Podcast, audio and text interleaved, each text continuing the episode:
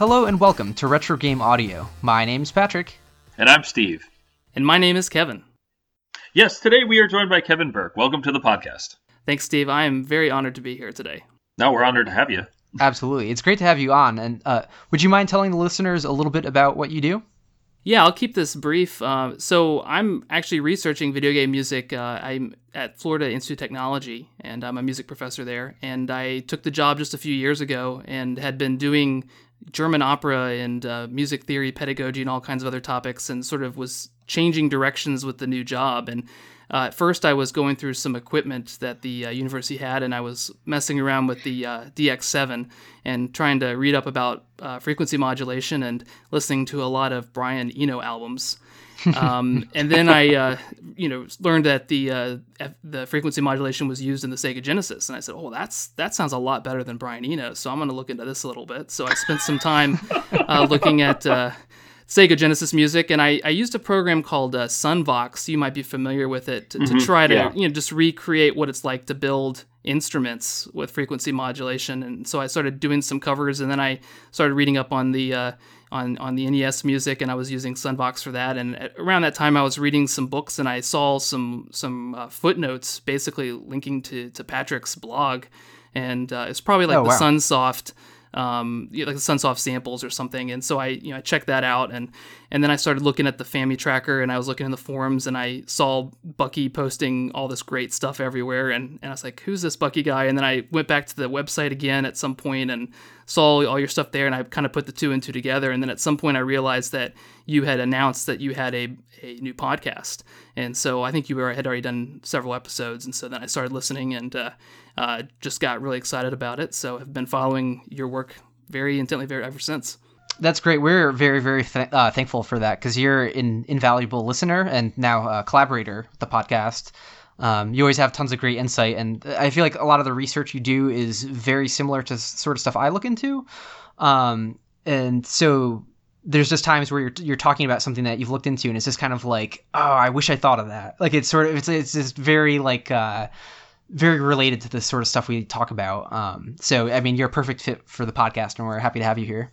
Yeah, and I mean, the stuff that that you and that Steve have done with the podcast and on your blogs is an invaluable resource to me. Uh, when I first uh, was a graduate student and getting my degrees and a, a, new researcher, no one was really, at least in the academic world, was doing any uh, research on video game music.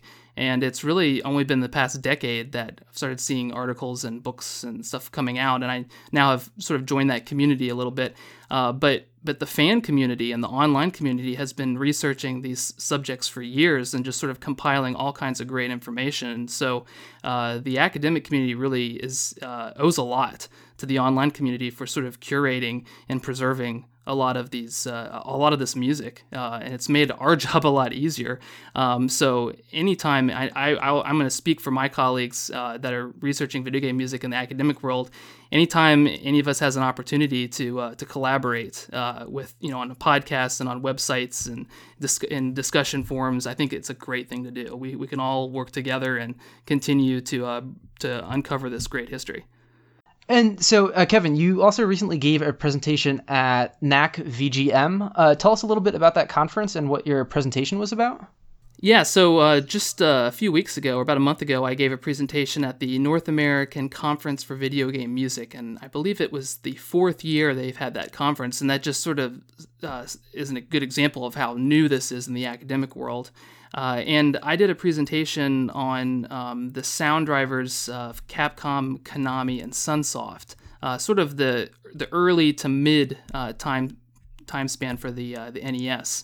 And I'm sort of a, a, music cultural historian, so I really wanted to see how the different development firms would have responded to the same technology and sort of dealt with the same limitations, but also found different solutions or different creative ways to sort of build off of those limitations and create a distinct sound that you can easily recognize as very unique to those development firms. So I spent a lot of time looking at, at, the music at the time period, and I just wanted to know why does this sound like Konami music? Why does this sound like Capcom music? What is it about how they're using just basic pulse waves and triangle waves that makes them sound so unique? And that's what I presented just because I, I hear people always talking about early 8-bit video game music as being so limiting and uh, you know you only have so many sound channels, you can only do so much with it.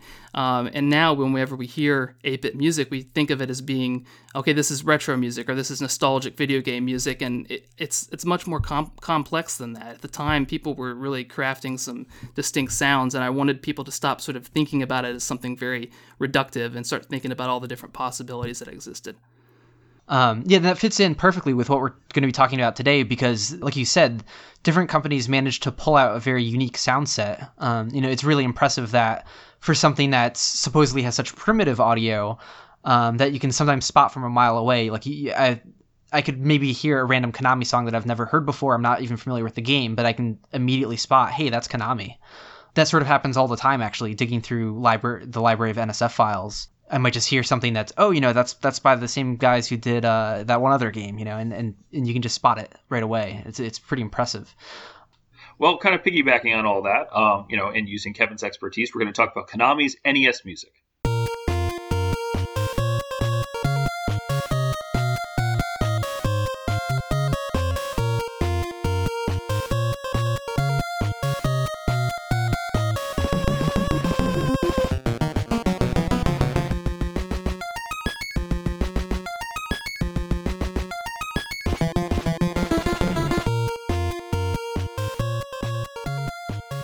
Yeah, for this episode, we're going to be examining Konami's music in a format similar to what we did for the Sunsoft episode, uh, where we take a look at how it evolved and improved over time. But first, we're going to talk a bit about the history of the company. So here's a small rundown of the landmark things that Konami has on their website, which I feel is a good enough source to provide some degree of background. Again, it's probably policed by exactly what Konami wants you to know. You're the Konami police. Mm-hmm. Um, but it's interesting. I mean, and it's it has kind of a history similar to a lot of these companies that were making games in the 80s, where you know we have to go back even 20 years before that. So Konami was founded all the way back in the 60s as a jukebox repair company in Osaka, uh, March 21st, 1969 to be exact, and by Kagemasa Kozuki, uh, who is actually still the CEO of Konami. So. that's some longevity there. Wow. Yeah, that's crazy. In 1973, Kozuki decided that the company should focus on amusement machines.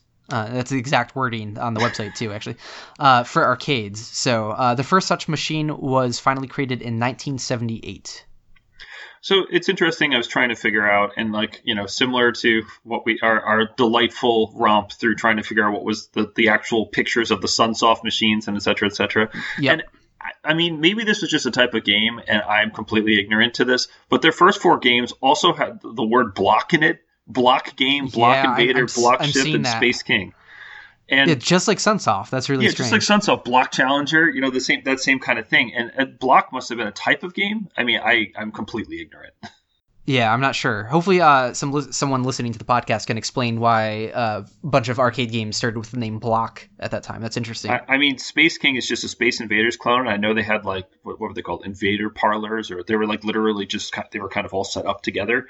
Um, so I think that that would make sense. But the, the Block game must be a very particular kind of uh, genre. Um, that I just, I guess, you know, if someone out there knows, just please let us know. Uh, yeah, that'd be great. It's not really until 1981 that we see some of the titles that we're most familiar with, though, such as Konami's Frogger. Well, wait, hold on. Wasn't that technically a Sega game? Nope. It was published by Sega. Konami developed it. I actually had to look this up. So in the West, uh, Sega had full publishing and distribution rights to Frogger, so, I mean, even just thinking about it, like I, I think of Frogger and I think of Sega. I mean, is, is, am I the only one who thinks that? I don't know. Like, I, I know that it's on like the Konami collections and stuff, but I, I just assumed that there was some kind of Sega deal here. Yeah, huh? That's strange. I didn't know that. But there's a lot of uh, differences with the distribution companies for the arcade games. I mean, we, we know that that Pac-Man's an example. Um, uh, as an example of a Namco game, but but Pac-Man was distributed in the U.S. under uh, was it Midway, I believe, I one so. of those Mm. those distribution Yeah. companies out of Chicago. Uh, so I think there was a, a you know because it's difficult to to manufacture and distribute those large arcade cabinets. You, you would expect that that software developers and arcade builders and distributors were constantly changing uh, for different markets. No, that makes sense. Yeah. Uh, so, getting back to the main part of the history, and perhaps the part that is most interest to us, uh, would be Konami's decision to start producing console games, uh, starting with the MSX series of computers. Konami published 70 titles for the MSX, in fact, and was one of the most prolific developers for that system.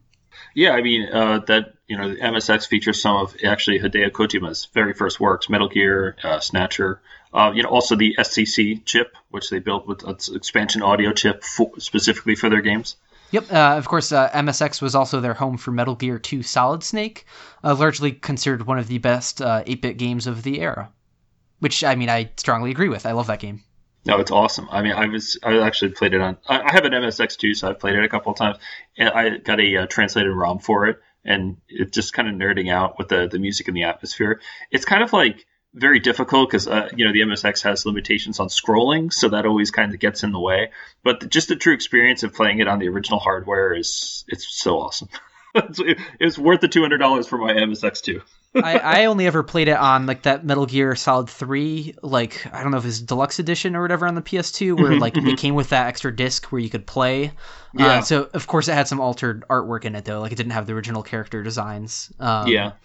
But man, the soundtrack is so good in that which we're not going to be talking about today because it's yeah, not yeah. NES. But this is not the MSX episode. No, right. that's, com- that's coming up soon, hopefully. Yeah, yes, yeah, hopefully. Oh, absolutely. Great.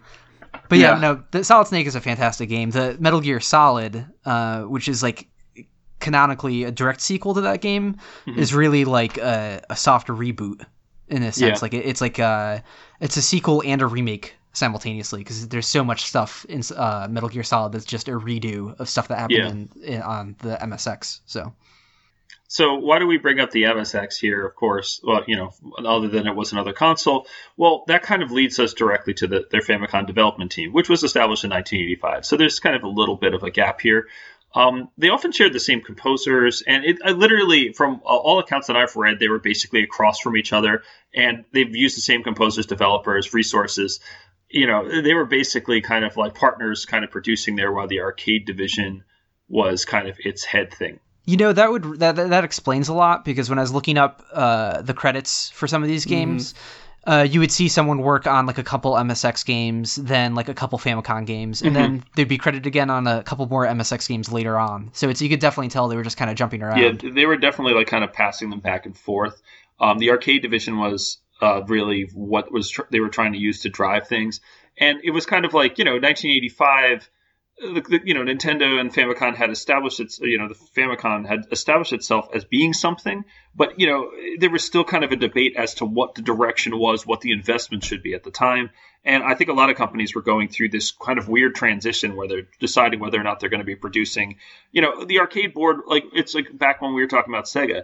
Sega realized like in uh, when they produced the SG 1000, they were like, wait, we can make a board that we could sell to people to bring in their house and we don't have to make this bulky, huge unit every single time and people will actually buy it. Let's just do this. And, you know, so like people were starting to get on that bandwagon after kind of, you know, the, the crash of everything and kind of, you know, the, the home computer uh, era was kind of phasing out. So there was kind of, it was kind of a good market, especially in Japan at this time, I would, I would say. Yeah. And I think we forget though that even in 1985, the arcade was, was really kind of already on its decline. It was slow and mm-hmm. there would be, you know, several great other bumps in its activity, but uh, the heyday of the arcades was you know the late '70s and the very early '80s, and once mm-hmm. the home console market had you know sort of initiated, and certainly by the time the, the Famicom came out and and then, then the NES. I mean, the amount of people who were going to the arcade to play games was starting to dwindle, and there were fewer arcades, and they were having to invest in much more impressive games uh, you know, with much more impressive experiences, which they continue to do for many decades. Um, but the, the sort of heyday for the arcade, where you know, they were just packed and every on every street corner, was already in its kind of slow decline. Yeah, so it's very interesting. I was reading a transcribed interview with Shigehara Umizaki and uh, Kazuhisa Hashimoto, who, by the way, is the uh, the guy who did the uh, Konami code, like literally wrote it, um, oh, which is wow. pretty cool. uh, and it, you know, the article is just kind of about their dev cycle and process. And in addition to mentioning the resource issues that I kind of was talking about earlier, uh, Hashimoto-san uh, had the following to say about working uh, in Konami. So Hashimoto says the history of video game music was already embedded in arcade gaming, When we were doing NES games, the arcade division had already had its own dedicated composer. In addition, our company was right next door to the Osaka College of Music, so we had graduates there among our employees.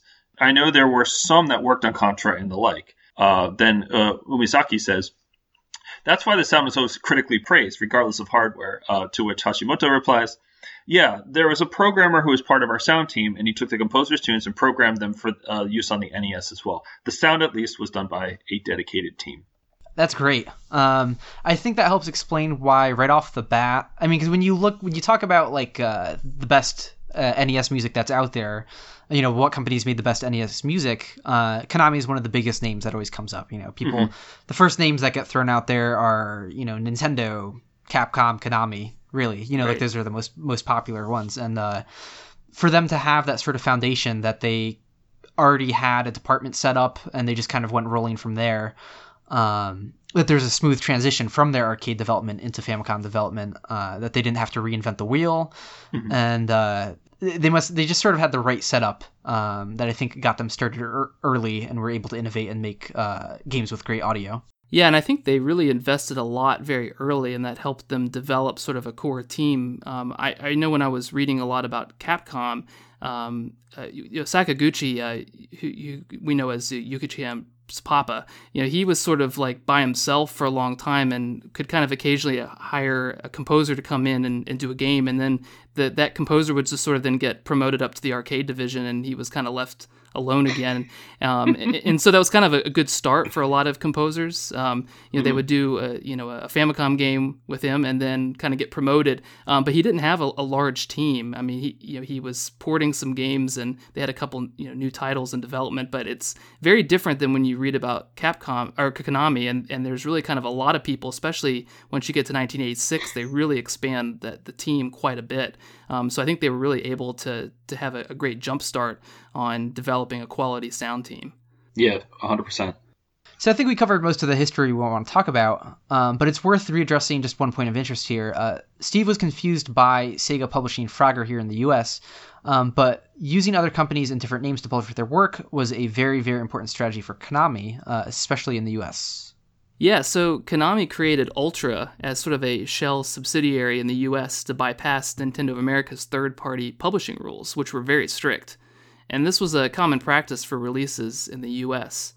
Um, I think, in particular, in 1987, I, there was a, a, chip shortage, you know, because Konami had to manufacture. Konami had to manufacture all their, their cartridges in North America through Nintendo. Mm-hmm. Um, they had a patent in the U.S um, that they didn't have in Japan. So they had the license agreement in Japan, but they didn't have the patent on the cartridge. So that's why mm-hmm. all the different companies developed their own cartridges and boards. But then in, in North America, there was a, a, patent. So Konami basically needed Nintendo to put out all their, their games. And so there was a limitation to how many titles each third party developer could release in North America. And so the Ultra Shell uh, subsidiary was sort of a, a, a, workaround to be able to release more titles, especially uh, with Konami publishing so many games, particularly 1987, 1988, 1989 uh, for the, the NES. I, I might be getting this wrong, uh, but I think the limit was like five games per year. I think per, that's right. Yeah, per developer, mm-hmm. um, which is is pretty crazy. I mean, I understand Nintendo didn't want people just dumping out shovelware, you know, just mm-hmm. cranking yeah. out a lot of crappy games. Uh, the incentive was make fewer great games. Uh, but still, I mean, Konami was making decent games, uh, so they they wanted to work around that limitation no matter what, and they did the same thing in Europe with their other shell company, uh, Palcom, which mm-hmm. is mm-hmm. just the same thing as Ultra, really. Right.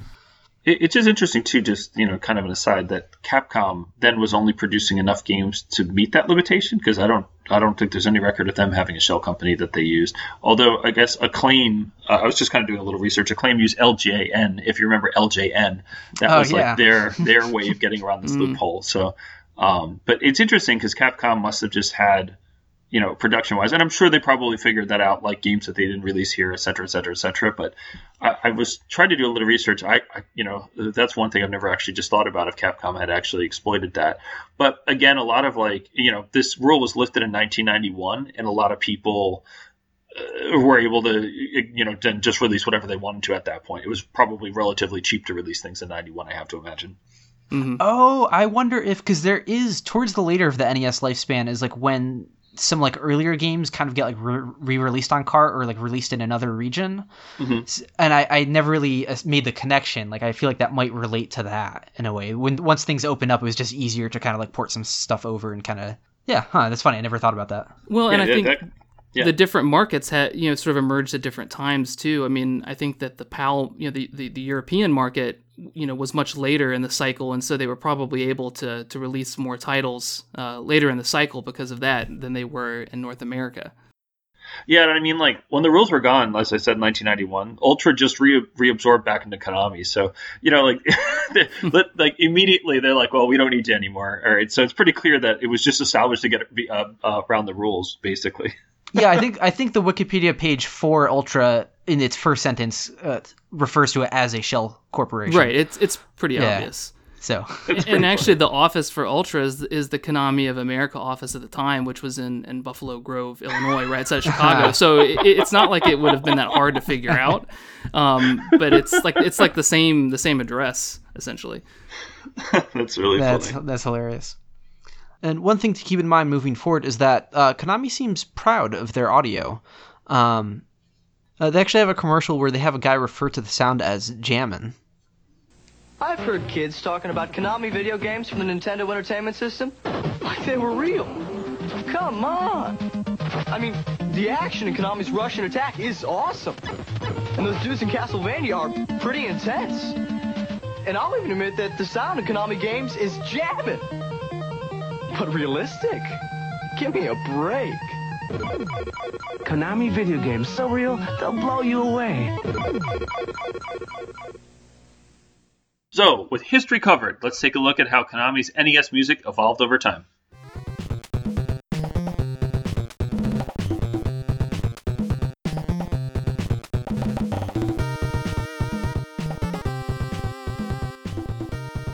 Um, so we have this section broken up into five different categories. Kevin helped us identify different markers and characteristics that lets us divide their catalog into different eras. Uh, of course, these divisions can be a bit arbitrary, but I think they're well considered and make sense. So, um, Kevin, what marks the first era of Konami's NES music, uh, year one, as we're calling it? Yeah, so I noticed that the earliest titles that came out on the first year on the Famicom um, are marked by demonstrating some sort of incremental improvements that uh, we'll show in a moment, but there really isn't that much that stands out. I mean, the sound effects are really good, but you don't really hear that exceptional Konami sound for which that we're most familiar with much later in their development. Yeah, this category spans really April 1985 to April 1986, and includes Konami's first 10 games for the Famicom slash NES. So Konami's first two games for the Famicom were released on the same day, in April of 1985. Uh, the first one we'll be looking at is Yie Ar Kung Fu.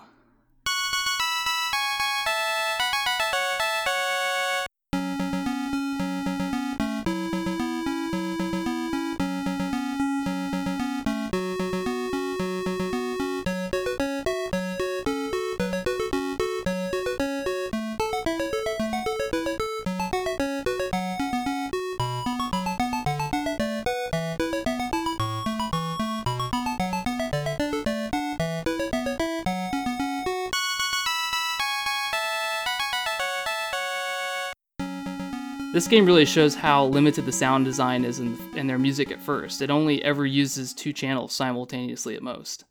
And it's kind of funny because I found an NSF labeled uh, Yie Ar Kung Fu with triangle, uh, which has the main theme we just heard, but with triangle uh, we've added on for three simultaneous voices.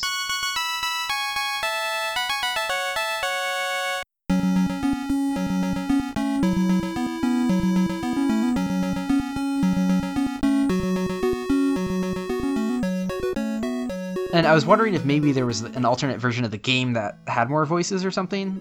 But I saw that the NSF was made by a friend of the podcast, uh, Mr. Norbert, and I asked him about it. And it's actually just a cover he made because uh, he was like similarly baffled by just you know them only bothering to use two voices. Yeah, I guess you know, and that's really funny that he's like, yeah, okay, I'm just gonna, I'm gonna fix, fix the song basically. Yeah, yeah, let me fix this because this is bad. Um, uh, I mean, it makes sense for the time, but it's still kind of overwhelming. Like those early, like you know, Sunsoft arcade ports uh, to the Famicom. This was an arcade port, and the music just isn't very full or intricate yet. So it, it's kind of you know, it shows that young studio kind of feeling their way through. Um, their other title to come out the same day was Antarctic Adventure, and this one does have a few brief tracks that make use of three simultaneous sound channels.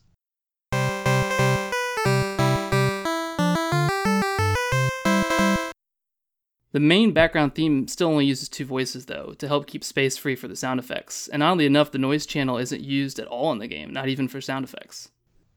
Yeah, I think you know we used this before as an example, but just quickly recap. Uh, here's what one of the pulse wave channels sounds like in Super Mario Brothers, uh, when the music is interrupted by sound effects.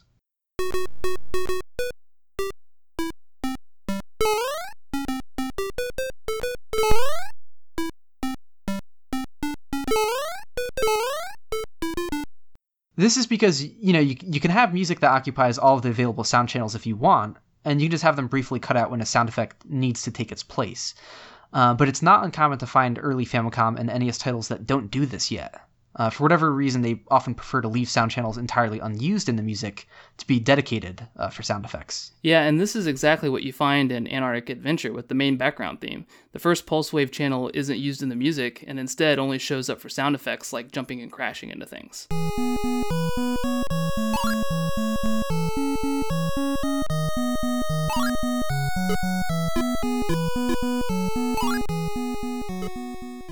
Konami's third game for Famicom, Hyper Olympic, yes, that's the name, came out a couple months later in June of 1985. And this title sees a small step forward in the audio, uh, having a track of music that uses four channels simultaneously.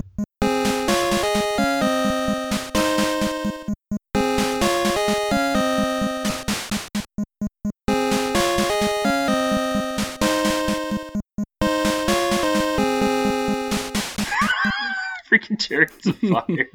oh man! But that brief track is only example of that. Uh, as the rest of the tracks are jingles that are without noise channel.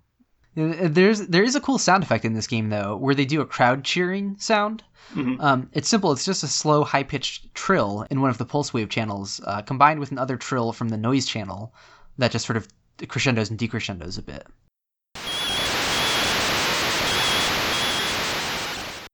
What I like about it is, you know, how even though the sounds behind it are very simple, it's very clear what the sound effect is trying to emulate.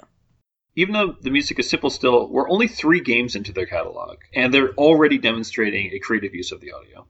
For their fourth title, Road Fighter, there's not too much to say about it. It came out less than a month after Hyper Olympic, and it has a bit of a regression in the music. It doesn't use the noise channel anywhere musically. But their fifth game, Pooyan, came out in September of 1985 and actually pulls off a really cool and fairly rare trick with the audio.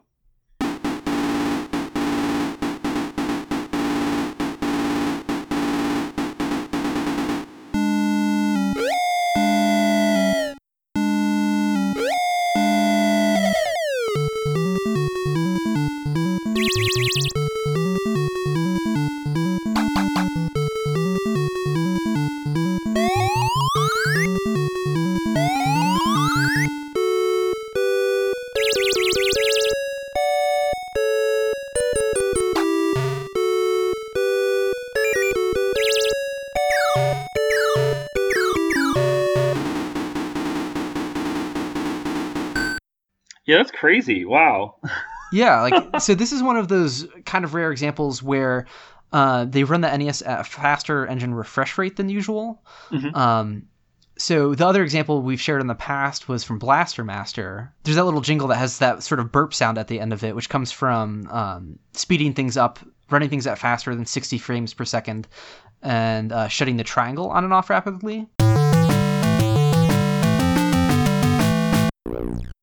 Uh, in this case, they do that with a square wave, and they're able to make a snare drum. It sounds very clearly like a snare drum with the square yeah. wave. Hmm. It absolutely does.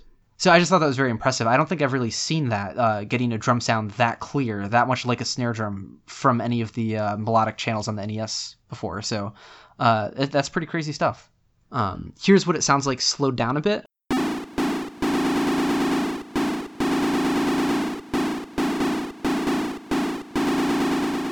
And here's what it sounds like uh, slowed down some more.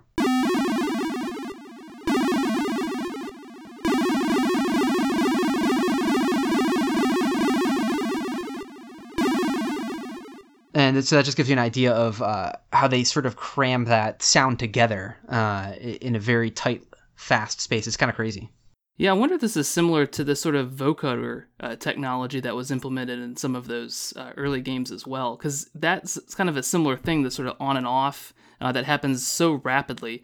I know that one time I was goofing around um, trying to recreate that sort of burp croaking sound in Blaster Master, and you, you obviously can't do it in and and FamiTracker or, or DefleMask Tracker in one of those programs. And I, I, think I tried to turn the speed in Definitely like up as far as it could go, and tried to sort of I, I was able to sort of get the pitches just from slowing down um, mm-hmm. on NSF play, and I tried to speed it up just to see how close I could get to it, and it started to sound like those vocoder voice sounds a little bit. Oh, wow. So I'm wondering if that's a similar technology to be able to do that. It's to sort of change the refresh rate.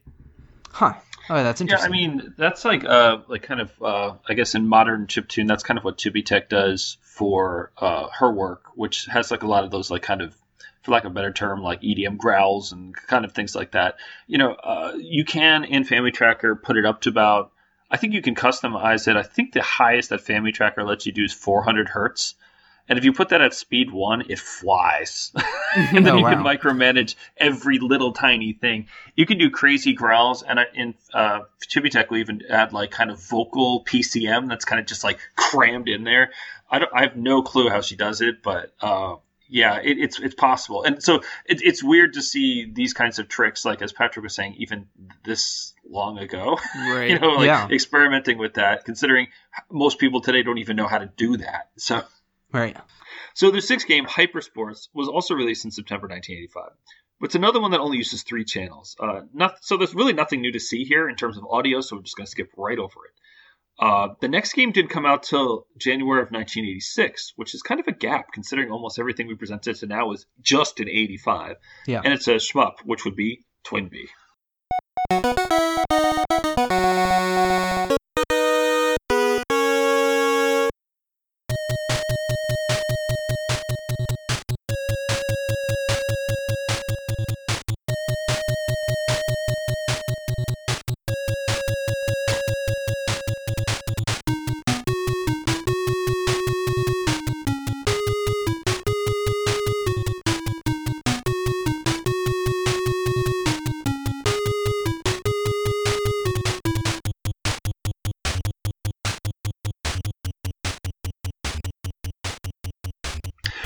doesn't make any major improvements, and it's still all just three channel music. But what's important here is how the noise channel is persistent in a couple tracks as a source of percussion.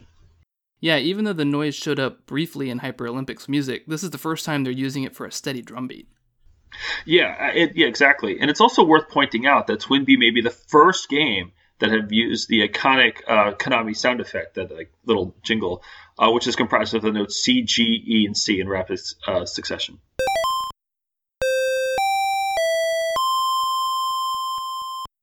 I tried to look through all the sound effects of the previous games, and I'm pretty sure that's correct. I think TwinBee invented the pause sound effect. It's that's so cool, man. Like uh, that, that, I didn't even know that until I read this. Uh, that like really had me nerding out here. I'm like, wow, so we can identify the game. It's awesome. Their next title, released in February, continues using the noise channel heavily throughout, and also features a Cyndi Lauper cover.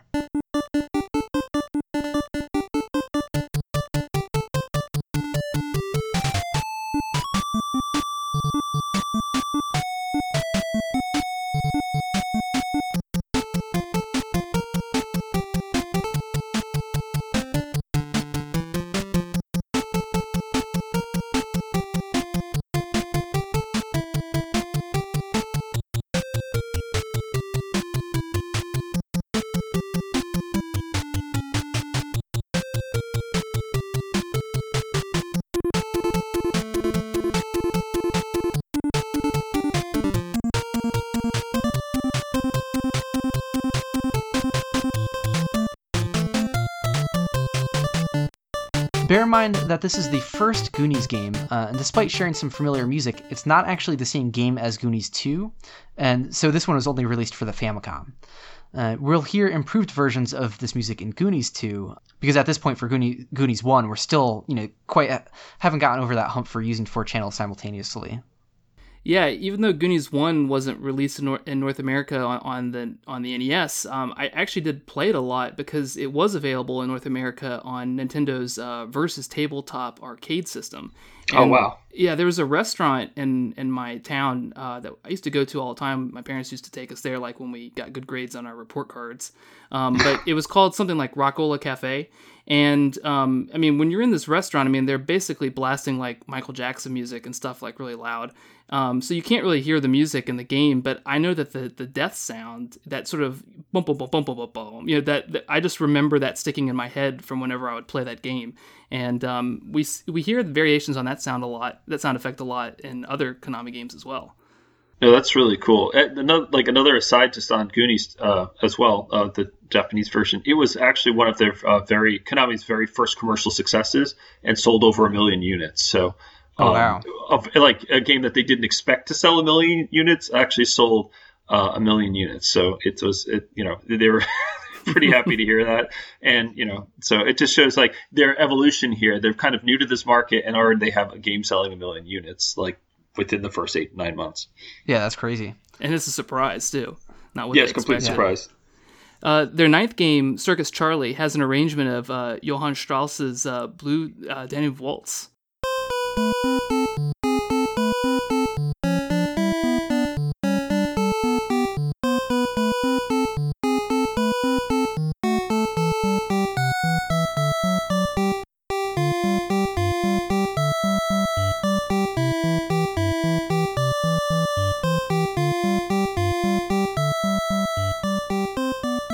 It's the first known credit we can find for Shinya Sakamoto, who goes on to work on more future titles uh, of theirs like Rush'n Attack, Life Force, Falsion, YY World. And uh, I think this would be a good time to bring up the fact that it's actually really hard to find exact credit information for all these games. Um, we're pretty much at the whim of like hoping that there's existing interviews out there that really spell everything out for us. Because, you know, these games back in the day didn't make an effort to credit uh, the people who worked on them. Um, sometimes they use pseudonyms, sometimes there aren't credits at all.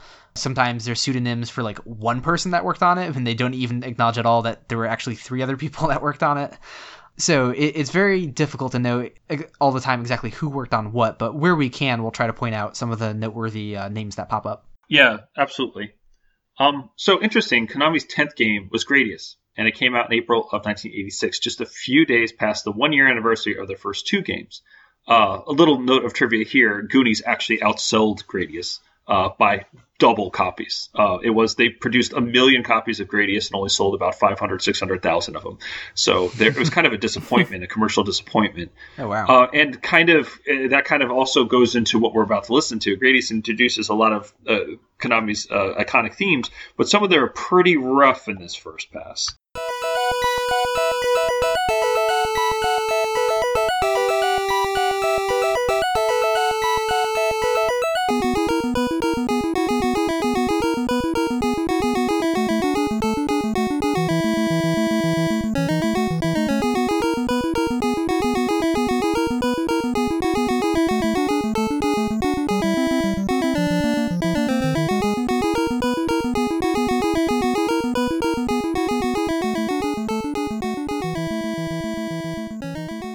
Yeah, the loop there in the NSF gets off a- after it repeats a while, and I don't know if the NSF is just incorrectly ripped. But if you if you compare it to gameplay, you can see that the music does get out of time, but I feel like it doesn't get as out of time. Uh, and, and but then usually in game it'll transition to like the next part of the level before it gets too messed up. Yeah. So so it's kind of hard to tell what's going on there. But yeah, it's very uh, it's an odd thing because it's it's a well known Konami theme, uh, but this first version of it, it's just like it doesn't repeat correctly and the timing gets all sorts of messed up. So it sounds pretty ugly. Yeah, it's weird. Yeah, I, I heard it, and I think what I, I thought at first was I was trying to remember the game because I, I, I don't recall it when I played the game um, in the past, and I haven't really had time sitting in front of the emulator to, to give it a shot. But I, I, I think what I just first expected was that, well, that's probably something that, you know, would just change in gameplay before it would get way out of whack. Um, Yeah. so that, you know, when we're listening to it with a, a player, especially if your player's set to play like just to loop it for like two or three minutes or so, you know, that, that might happen, but it may not really happen to you in gameplay as dramatically. Yeah, I think that I think that's the case. So, with their first chunk of games out of the way and moving into their second era, uh, halfway into 1986, what distinguishes these titles? Well, there's a bit of change in the technology involved. We see that Konami is moving on from the cartridges that use the NROM and CNROM over to using the newer MMC chips like the VRC1 and the UNROM. And a good chunk of these games are also released on a different medium, the Famicom Disk System. This is also where we see a lot of notable team members showing up, as you'll be seeing shortly. There's just a lot of great, talented composers and sound programmers joining Konami at this time. Uh, we're also going to be seeing some further advancements to the audio, of course, um, but possibly the biggest thing here is the introduction of samples. In year one, we were sort of hoping to hear four simultaneous uh, channels of audio in the music, and you know barely got any of that. Um, but with the samples showing up, uh, the expectations go up a bit higher uh, because we can sort of start to hope that they're going to use all five sound channels simultaneously. So, what would we call this second era of Konami NES music? Um, I think calling it the Famicom Disk System era works well enough. Uh, you know, again, not everything is on the disk system from this time span, especially considering there's more releases finally coming out on the NES in the US. But this era definitely has the bulk of their FDS content. Yeah, and we also have the FDS era spanning July 1986 through November 1987, with the first release being Ganbare Goemon, Karakuri Dou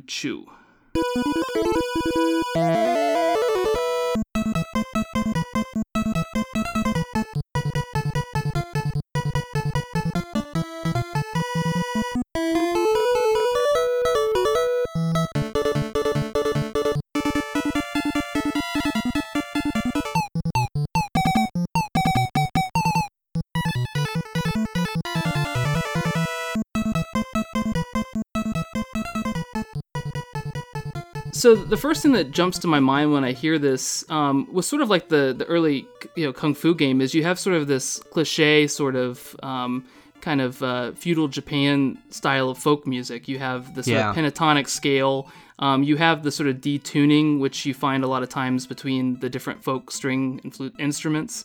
Um, you have a lot of the parallel octaves and fourths um, as the melody kind of moves up and down the pentatonic scale. And when I'm saying pentatonic scale, I'm just referring to that the scale over the same range of frequencies is five notes as opposed to sort of like seven different ones that were in the West that were familiar, like the do, re, mi, fa, sol, la, ti, do. Um, So it's kind of spaced out a little bit more. Um, and we, we hear a lot of the folk mu- music styles from, uh, you know, from Japan often featuring that type of scale. Um, so for me, it, it seems like a, an effort to capture sort of the the old uh, sort of traditional feudal uh, Japan with the folk style in this in this particular example. Um, being the first entry from this era, you can see it as a sort of halfway point in the progression between between these two categories, because the sound design is slowly getting more advanced. But this is yet another soundtrack that's only using three channels for music, so it's still kind of underwhelming. But I did find what might be the earliest example of an audio sample in the Famicom NES games. Uh, there's an enemy that makes this noise. Yeah, I, I I was trying to figure out what was actually making that noise in that game. Sometimes it makes it when a certain enemy attacks you, and sometimes it makes it when that certain enemy just walks on screen but doesn't attack you. So I feel like just just saying that there's an enemy that makes this noise was like the most correct way of putting it. Because I, I was watching gameplay and it just the sound effect comes at random times. It took me a while. I was like, what is making that damn sound effect? And, um, so they're not using audio samples musically just yet, but they've finally broken the ice with the fifth sound channel. Uh, so that that is cool to see. Well, next up is a game that needs no introduction Akumajo Dracula, also known as Castlevania.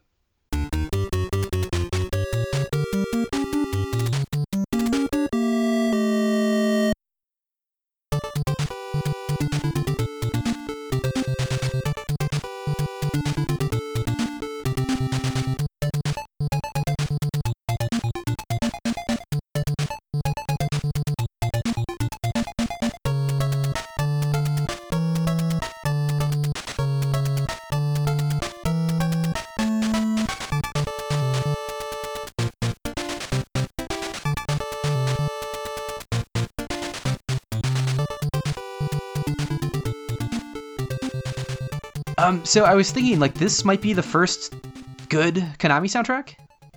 Yeah, I would say so. I mean, I, I think you just see um, some some of the incremental things that have just sort of been designated to like individual games are sort of like all coming together at the same time. You know, the use of um, of the four simultaneous channels, the use of uh, regular drum beats, um, the use of just some better attention, I think, particularly to um, some some variety with the envelopes, even a little bit too.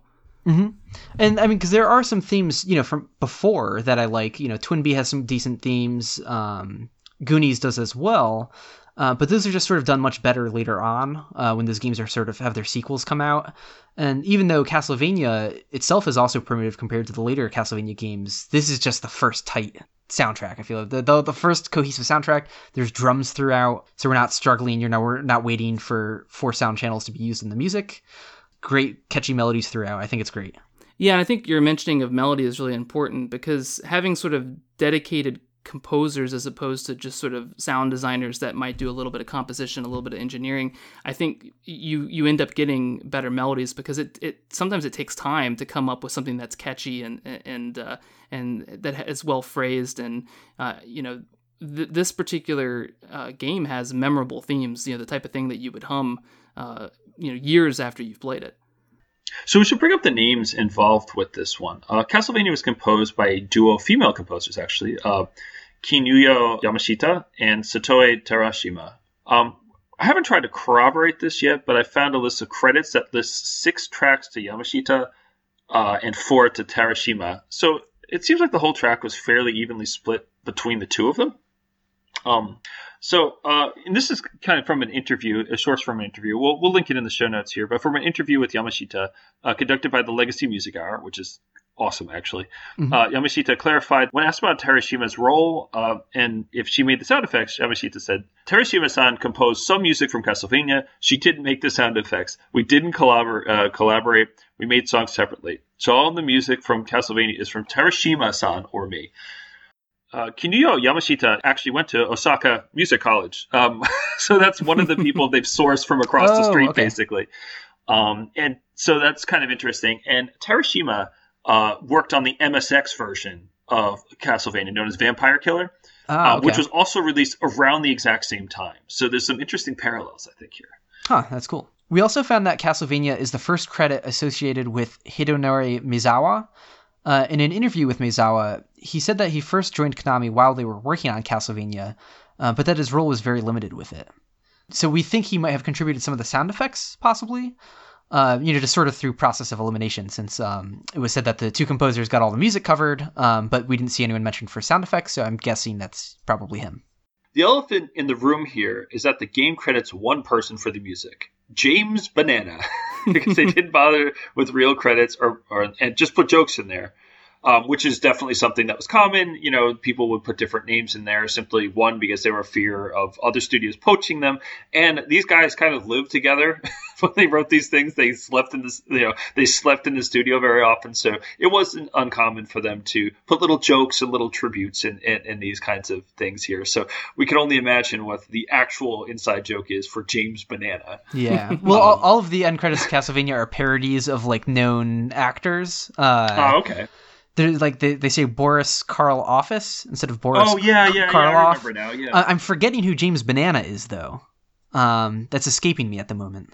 But yeah, it's, it's all just silly names, and it, it it's not one to one again because it says music by James Banana, but the game has two composers, so they didn't even try coming up with two. You know, like they were just they were really lazy about it and didn't care about properly uh, crediting crediting people. So yeah, and I think that um, Konami was probably pretty strict in protecting their ownership of the mm-hmm. music mm-hmm. because even if you go to um, Yamashita's website, um, I think at the bottom she says if you want to use any of any of my music, uh, you know, like if you want to, you know, to, to, if you want like a license or you know to, to be able to use it, contact the the game company because they're the ones that own the music. It, mm-hmm, that's mm-hmm. actually something I've heard from a lot of Konami composers. Uh, there's interviews with uh, Michiru uh, Yamane, and she says the same thing. That uh, like she she has to get the license to even play her own music. Um, so that's how I guess they still did that, you know, into the 90s. Um, that I'm not surprised by that at all. Their next game, Moero TwinBee, is credited as the first Konami game that sound programmer uh, Kiyohiro Sada worked on. Uh, he's often referred to simply as K Sada, uh, which is a name you've probably seen before if you've looked up the credits to some of these games.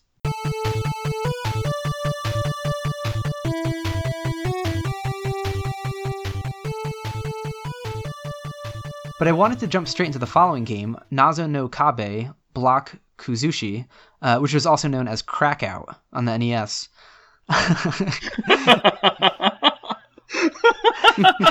you, you go from that really long name to just Crackout. It's like, it's Crackout. Okay, hold on.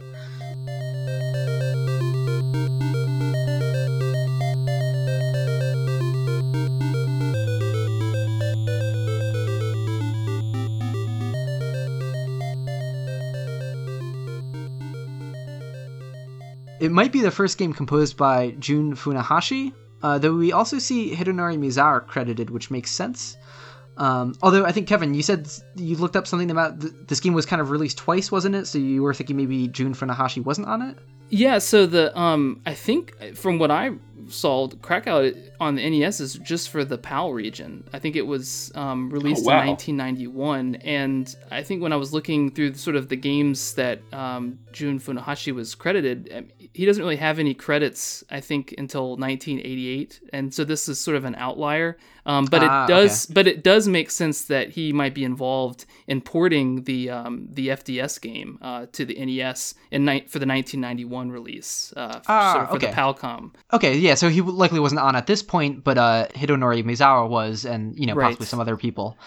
Yeah, sometimes when you go to those sites that give credits for games, they, they're kind of sourcing the credits from all the different releases. And so Yeah. you kind of have to tease it out and say, well, that name's there because they wrote the theme for the arcade version. That name's Yeah. there because they were involved with porting it for the NES. Or so you kind sometimes you can kind of see, you know, what the roles probably were based on their usual uh, usual roles.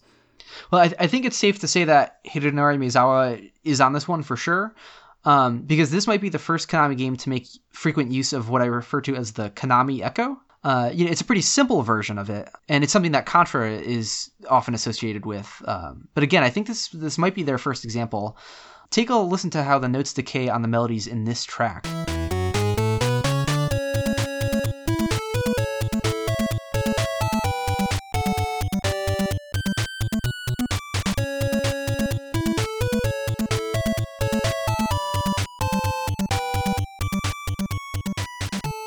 So what they're doing here is uh, instead of having a smooth decay connecting one note to the next, the volume just suddenly drops to one, the lowest volume possible. Uh, you know, there might be some decay before it, but ultimately it winds up with a significant downwards leap in volume. Um, this creates the illusion that the note was already done playing in a, in a sense, and what you're hearing at volume one is just kind of like a lingering echo. Um, so let's listen against one of those voices isolated and slowed down so you can hear uh, a bit more clearly.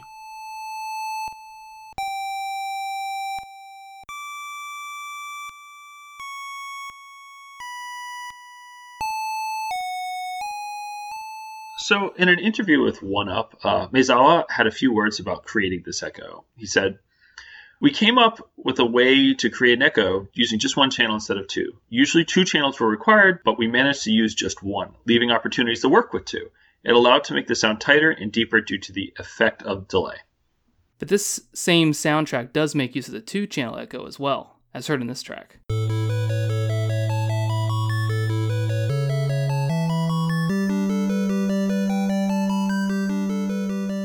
This shows that they're thinking more about how to manipulate the sounds instead of doing the bare minimum of mapping melodies to voices. So while Crackout isn't the most popular of Konami soundtracks, certainly not, uh, it seems to be a noteworthy one in regards to where their soundtrack starts sounding better. Yeah, definitely. Um, their next game, King Kong 2 Akari no Megaton Punch, uh, fantastic name. Uh, it, it marks the re- uh, their last release of 1986, being released on December 18th. Uh, I don't have too much to say about this one, but I just really like this one track here. Uh, it fits right at home with the sound quality uh, of the Konami games from this era.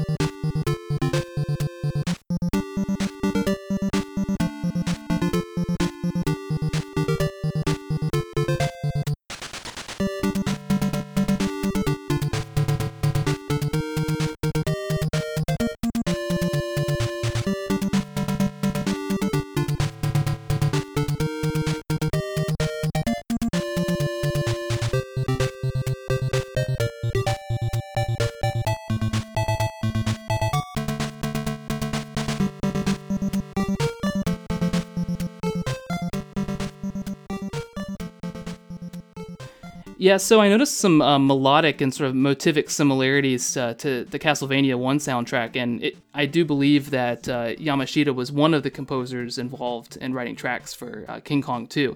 And what I see is that sequence that we hear in Wicked Child, the do, re, mi, ti, do, re, la, ti, do, that sort of pattern that you see, it, it kind of plays out in this in, the, in a couple tracks in King Kong 2 as well. So, Kevin, you found something neat in their next game, Hi no Tori Gao no Boken. Yeah, so um, track number 10 uh, on the NSF file uh, for this game does something pretty cool with the dynamics, where it sounds like the song is just going to completely fade out, but then suddenly it fades back in.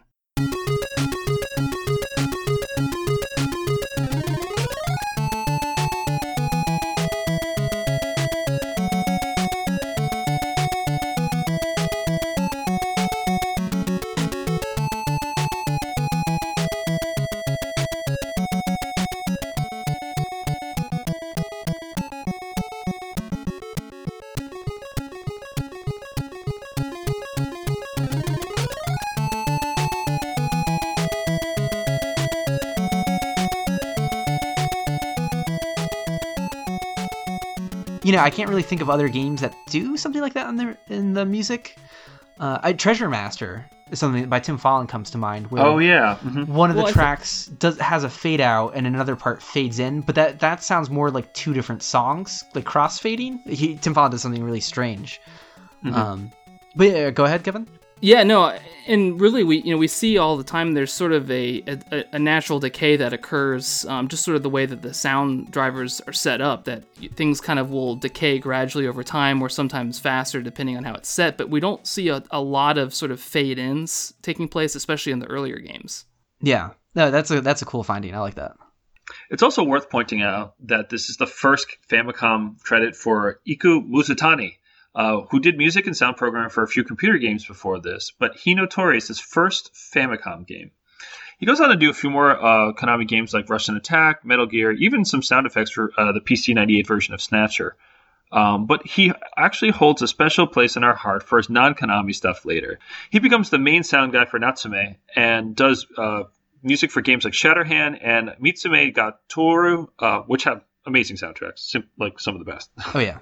Uh, I never heard Hino Tori before researching for this episode, and you know I don't think it's a very popular one in their history, uh, but it does have a few really good tracks in it. Um, so here's another one that I like.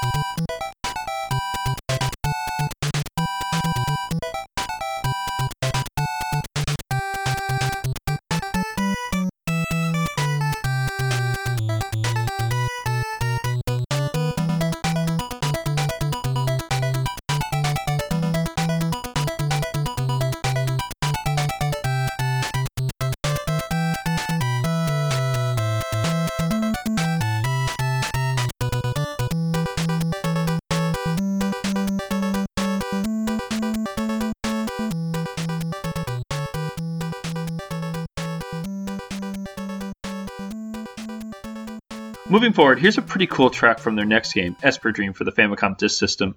Uh, this is another soundtrack done by uh, Kinuyo uh, Yamashita.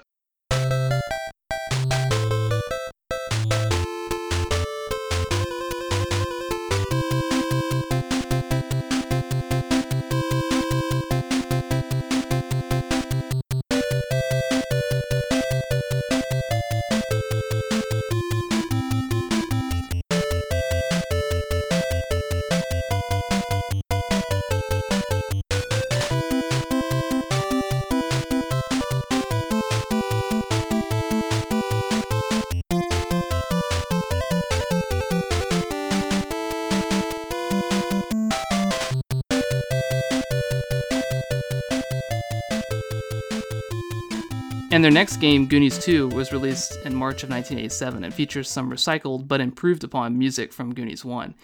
Um, also, notice if you compare the Cyndi Lauper refrain, you see a volume echo like distinction in the background vocal response that you don't have in the sort of call and response that takes place in the Goonies 1 version.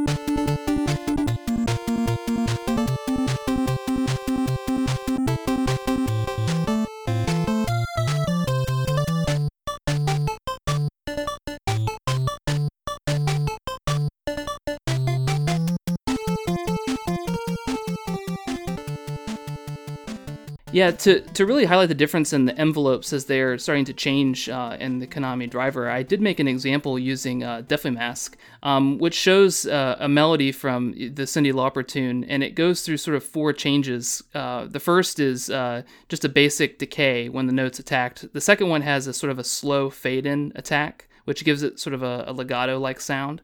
Um, and then there's two other examples that kind of fall into later Konami examples, like the use of the single channel echo um, that Patrick uh, referred to. But then also, even later, um, there's sort of a pulse width modulation uh, that takes place uh, on the attack, which gives it sort of this uh, plucking sound.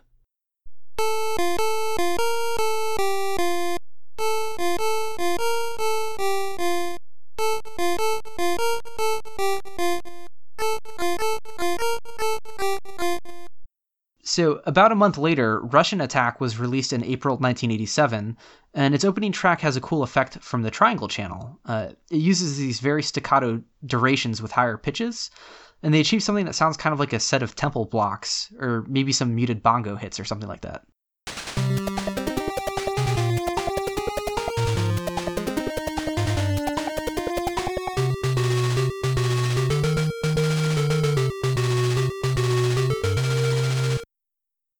Konami's 20th game for the Famicom is an FDS game called Ai Senshi Nicol, and it appears to be their first FDS game that actually makes use of the extra FDS wavetable channel. Which, uh, you know, to quickly plug, um, if you haven't heard our episode about the Famicom Disk System, it's uh, episode 8 of this podcast. Uh, we recommend checking it out since it explains how the extra audio works and what it offers. Yeah, we'll put a link to it here if you just want to quickly, you know, mm-hmm. kind of go over there. Obviously, finish listening to this and then go over there, but. no, no, leave the episode now and then return later. That's... Yeah. so um, here's a pretty neat trick from Ai Senshi Nicol, which features some vibrato on the wave tam- uh, wavetable voice as well as some arpeggio effects.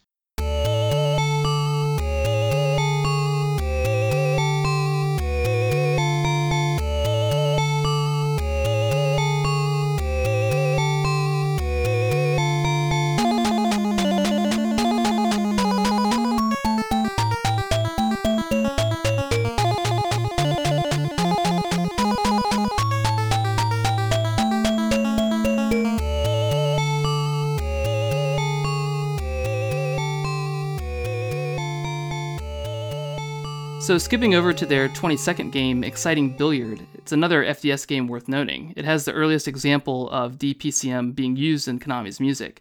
So now we finally have the sample channel being used in their music, and in this case for a kick drum, and this comes in June of 1987.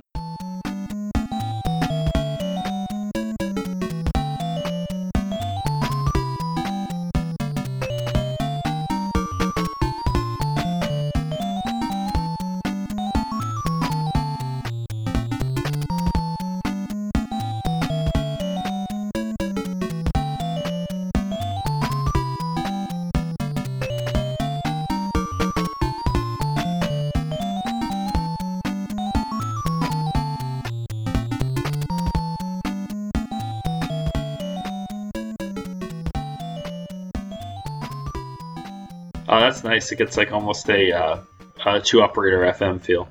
Damn, who's the composer for this?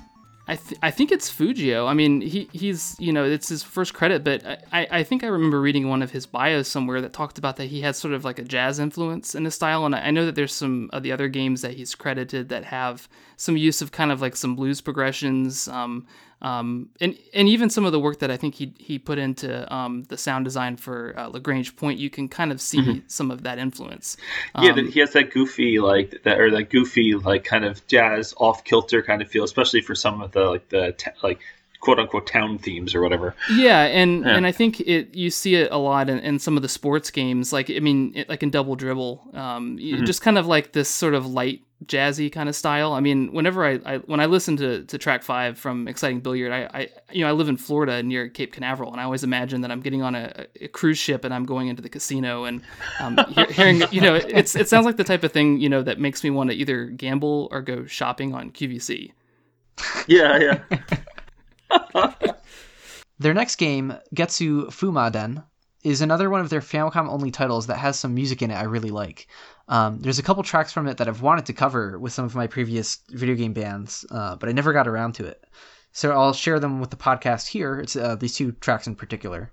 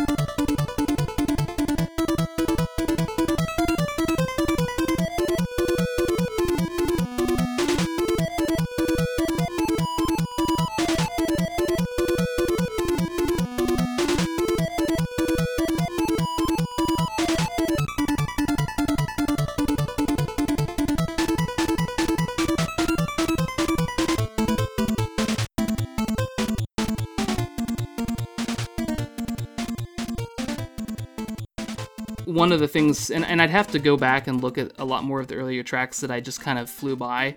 Um, but I think what I noticed is that there seemed to be a lot of um, commands in the, ele- in the envelopes that are executed. Um, you know, as before, it might just be sort of like a, a basic decay or maybe like a, a, slower attack and decay. There seem to be more changes, dynamic changes in the envelopes that are taking place, so that there's a lot more variety in the sounds. Like you might have one of the pulse waves, you know, with sort of a, a clean attack, and the other pulse wave has sort of a slower attack, and they're kind of going on at the same time as opposed to sort of picking one or the other. So I think I just noticed a lot more variety in, in, in the sounds. Oh, that's um, great. That are, that are created. That, that was kind of my observation, but I don't really have, Mm-hmm. you know, like evidence of this is the first time that we had two simultaneous uses of Oh, this yeah. envelope or where the envelope changes three times mid note. Yeah, I don't really have a technical uh, salient example of that. Yeah. Yeah. Skipping ahead uh, to the 25th Famicom game, Arumana no Kiseki is one of the highlights from Konami's library of FDS titles. Yeah, and um, I, I read uh, one of the interviews with Yamashita, which is uh, the interview she gave with uh, Chris Greening, um, which I'm sure you guys can link in the comments. And it, she talks about how she worked on this game alone. In other words, that she was writing the, the music, but she was also involved with the sound design and the programming.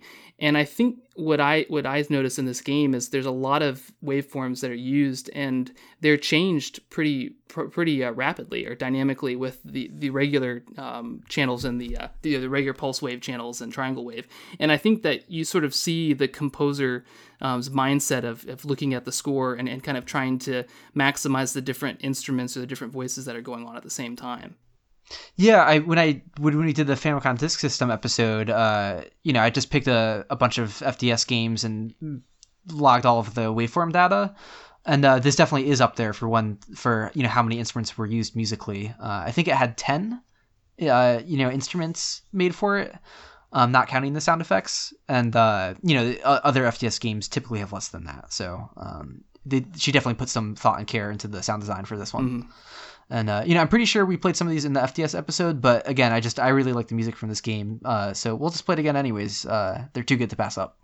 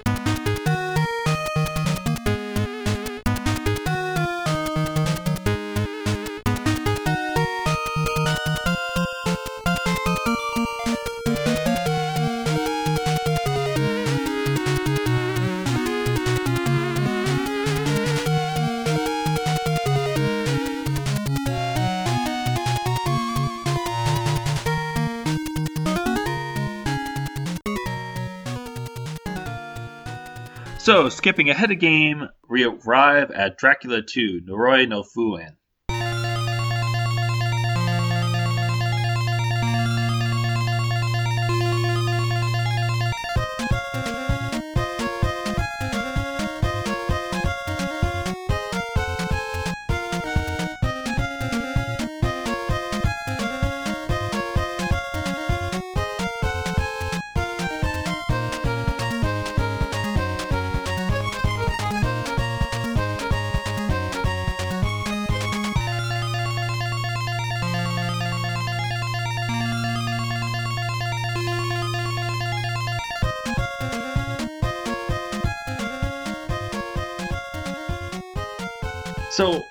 Already covered the differences in the FDS episode, so we're not really going to elaborate on this too much here.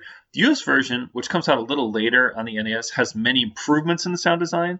It also uses a DPCM 4 kick and snare drum sample, as opposed to just the bass drum like the original FDS version. I think it's worth pointing out that most of the games to have DPCM by this point are just FDS titles. Uh, there may be a few exceptions, but um, you know, it, at, at, this point, the FDS had more room to work with than the earlier cartridge-based games. Uh, but there will be improvements soon in the cartridge games that'll turn that around. Uh, so DPCM will be showing up more in the cartridge games uh, coming up. We'll skip ahead to the last game from this era. It's another one of their best FDS soundtracks, Falsion.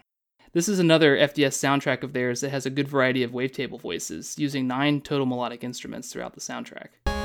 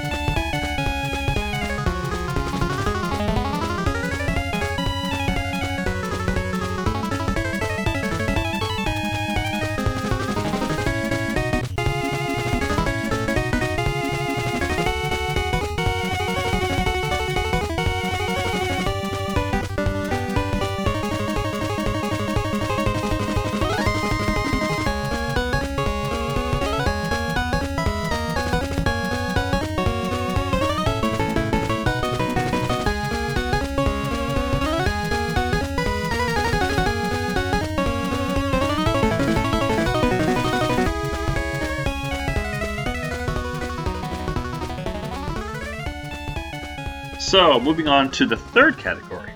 At this stage, advancements have become a bit more spaced out and they're releasing a lot more games. So, unfortunately, we're going to start skipping over a lot more titles uh, in the interest of time, uh, pointing out any advancements in the audio we, uh, audio we notice, and just sharing tracks we just kind of like, I guess, you know. Um, Kevin, what are we looking at after uh, year one in the FDS era? Well, even though we've already had some great soundtracks from the FDS era, I feel like the next period of time has what I'd like to call the Konami sound breakthrough. At least, you know, the Konami sound that we really know to recognize. As they turn back to the cartridge more and more away from the FDS, we see the use of newer custom in house mappers like the VRC2B and the VRC4.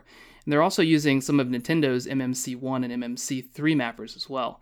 We'll also see samples and single channel echo increase in their usage, and we'll also see a lot more dramatic and expressive pitch bends that aren't hardware sweeps, um, and also some differential detuning and vibrato for more timbral variety and contrast.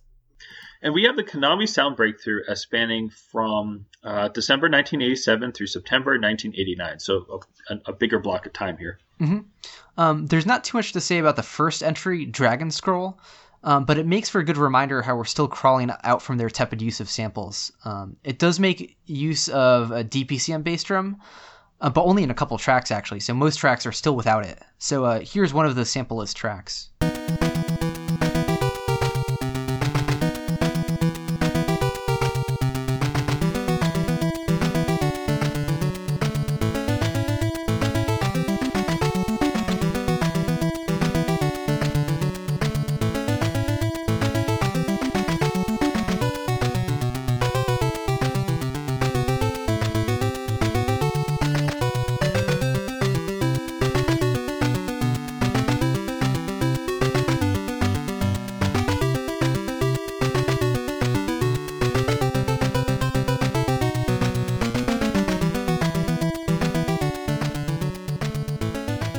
Honestly, though, I mean, their their sound design has has hit a certain level of quality, though, that uh, even though they're not using all the sound channels, it, it was still a very good full sounding track. I thought. Yeah, absolutely.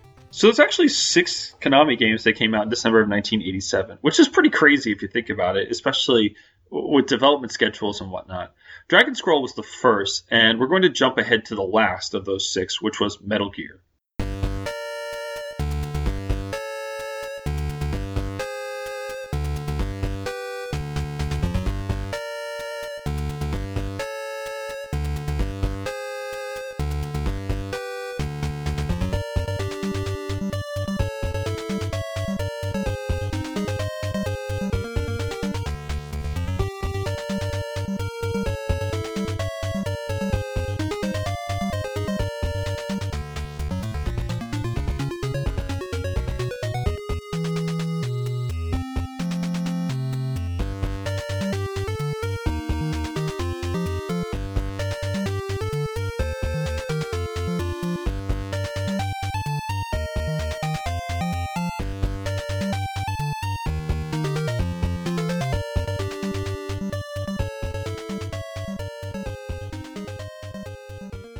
Um, there's some really great tracks in this game, and though the NES version is often criticized as being inferior to the original MSX version, uh, which is totally true, it is.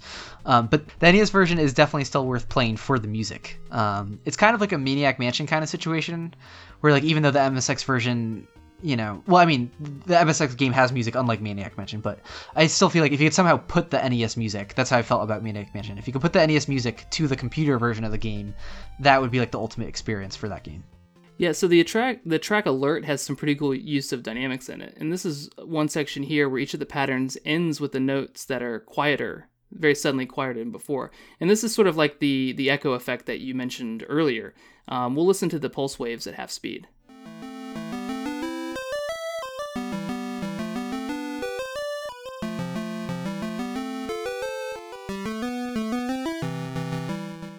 Then we also see the single channel echo effect return, this time being used in a more advanced way. Instead of just dropping to the lowest volume at the end of the note, it does it in a repeated succession and then climbs back up to an in between volume at the end, really making the quiet volumes in between work their magic.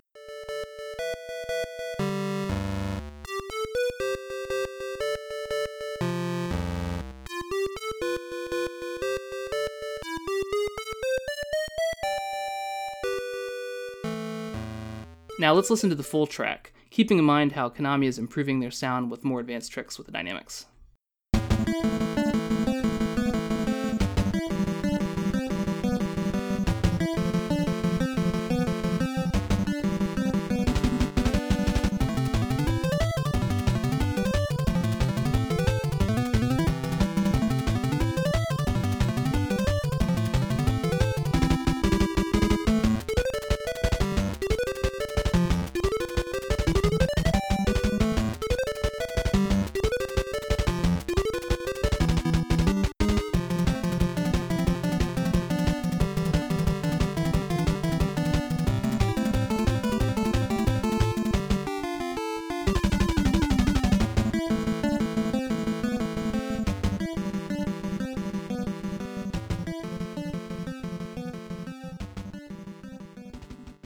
Has that like you know how like I, don't even know how to describe it. It's kind of like groove time that they kind of do, where Mhm. like the, the it kind of just kind of goes in a straight line. Like a lot of like I, I there's no other way to describe it. Like it, it just a lot of Konami music just kind of floats forward and continues to go forward Mhm. and drives itself around. Like and also that like crazy use of bass stuff. Yeah, it also has a lot of the melodic the melodic sequences that we've heard um, early as well. The it repeats the same pattern, but it kind of goes down a step each time. The, the MSX version of the song is not that bad either, though. Oh no, the MSX version does have some good music as well. Yeah, I think I think it, the MSX version of it's a little underrated in terms of that, and but I think the you know the NES soundtrack is superior. I would say. Oh, definitely. Their next game is Wai Wai World, uh, which features covers of pre, uh, previous Konami themes. Uh, it came out in January 1988. If you haven't heard episode two of the podcast yet, we could also recommend checking that out. It's all about the Wai Wai World soundtracks, and uh, it's full of comparisons. They're just really fun games too. you They're should play them. Yeah, so we can skip the detailed comparisons for now, since that we sort of already kind of did a whole episode for that. Um, but yeah, they're fun soundtracks. Definitely check that out. Yeah, absolutely. So the next game was released in February of 1988, and it was Contra.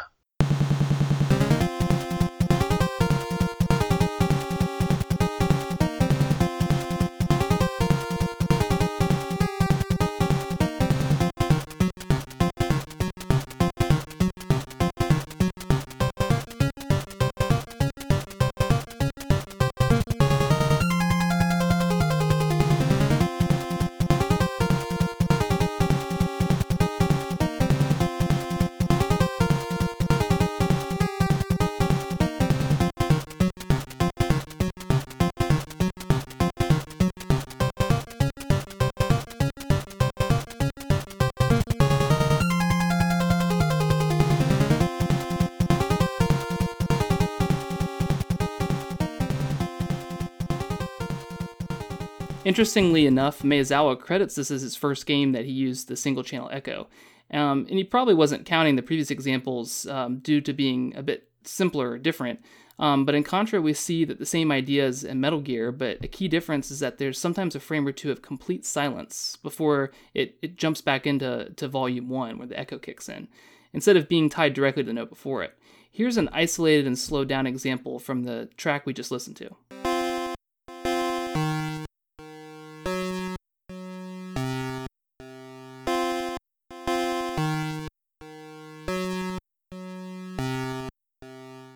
Also have an example from uh, Area 6 uh, with the uh, single channel echo removed.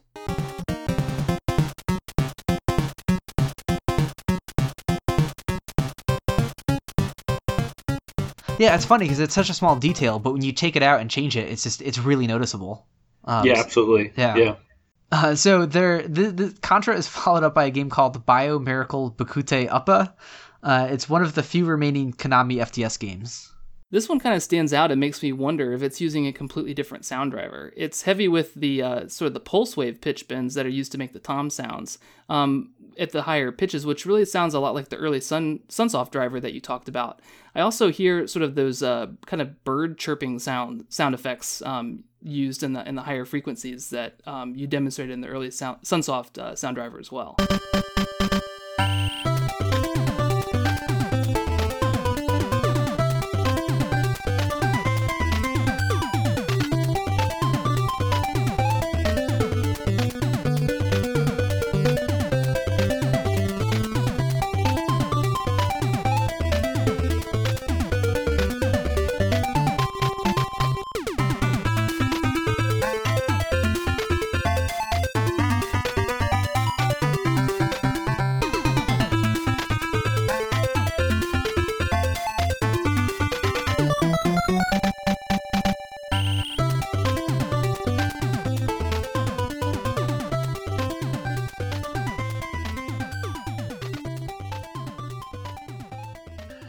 Skipping ahead uh, to Jarinko Chie, uh, released in June of 1988. This might be the first Konami game to make use of a percussive DPCM sample that isn't a bass drum or snare drum.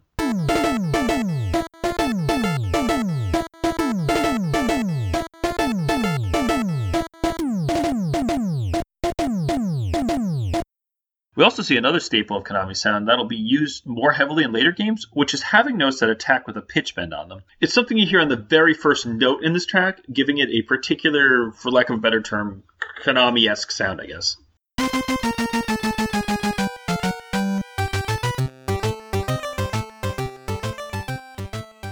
Yeah, if you missed it, here it is again, uh, slowed down a lot. It's re- it's a really funny example because it's literally only one note. I think there might be some like much later, like in the B section of the song that does it, but like just that one tiny pitch bend gives it a Konami sound. It's kind of, it's kind of remarkable. Uh, it definitely makes you think of like Teenage Mutant Ninja Turtles and some later soundtracks, and it's it's Oh, yeah. it's funny just by Right. doing it one one very briefly for a millisecond, and it it gives you that Konami sound. So, um, makes use of five samples a bass drum, a snare drum, but also a low and high bongo, as well as sort of a, a high bongo that's a muted sound. Um, here's what the sample channel on that track sounds like when it's isolated.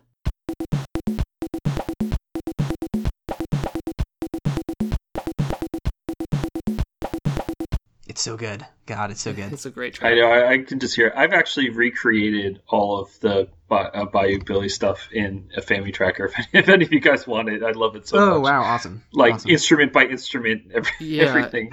that rules. And this is also one of the tracks that has that kind of banjo like plucking sound. Yeah, right. I really wanted to figure that that like that that like almost like churning kind of like yeah banjo upbeats, and it's all really crazily pitch bent and everything. Like they were really thinking about how to use the uh the post uh the the, the uh what's it called the uh, PCM, uh, not PCM. Uh, yeah, and I actually modulation. looked Yeah. at, at it, and, and it's actually I, I don't th- at least the banjo in that track I don't think is actually using the the pulse width modulation. It seems Mm-hmm. to me like it's like an ARP like on the attack, like it goes up like a fifth or a fourth. That's what it It's- is, yeah, it kind of yeah. anticipate. It's like an anticipation, like it, it- you know, it's like instead of having a chord, it's just a single note that then kind of um, arps up into the chord.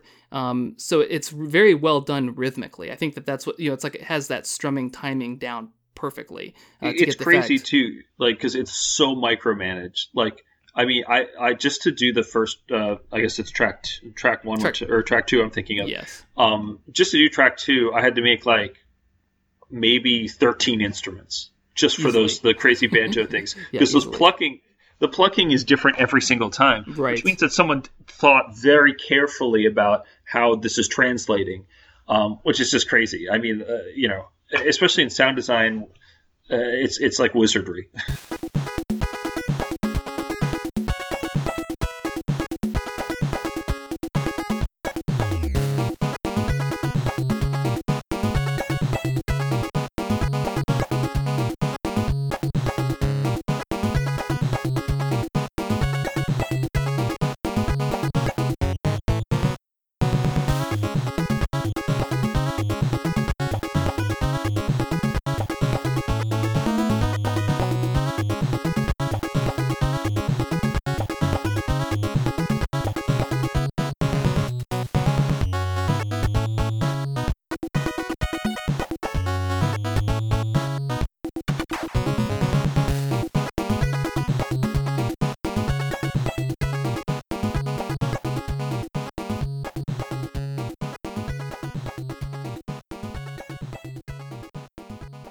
few months later, Gyruss is released in November of 1988, and it appears to be their last FDS game.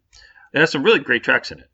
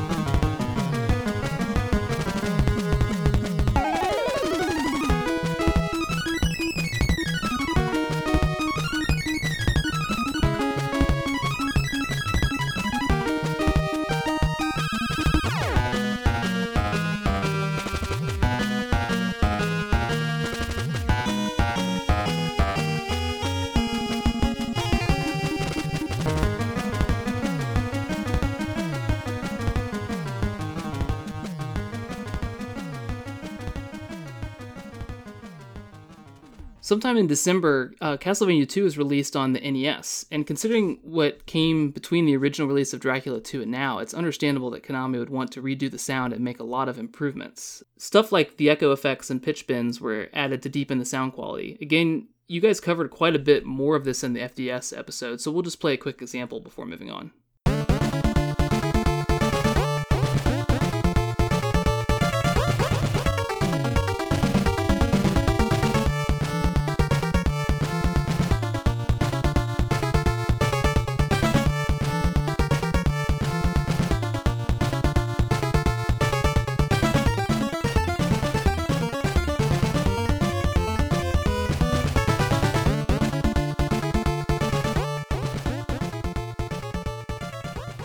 So I think this is this is what you get in a post uh, Bayou Billy Konami era.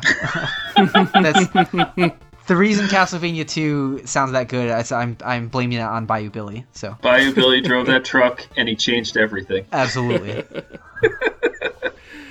um, So their last game from 1988, uh, Gradius 2, has some great tracks in it as well. Uh, I'll play one here I really like. There's this sort of sound that the pulse waves get when they harmonize at these lower pitches, and it's really cool. It has this sort of buzzy quality to it.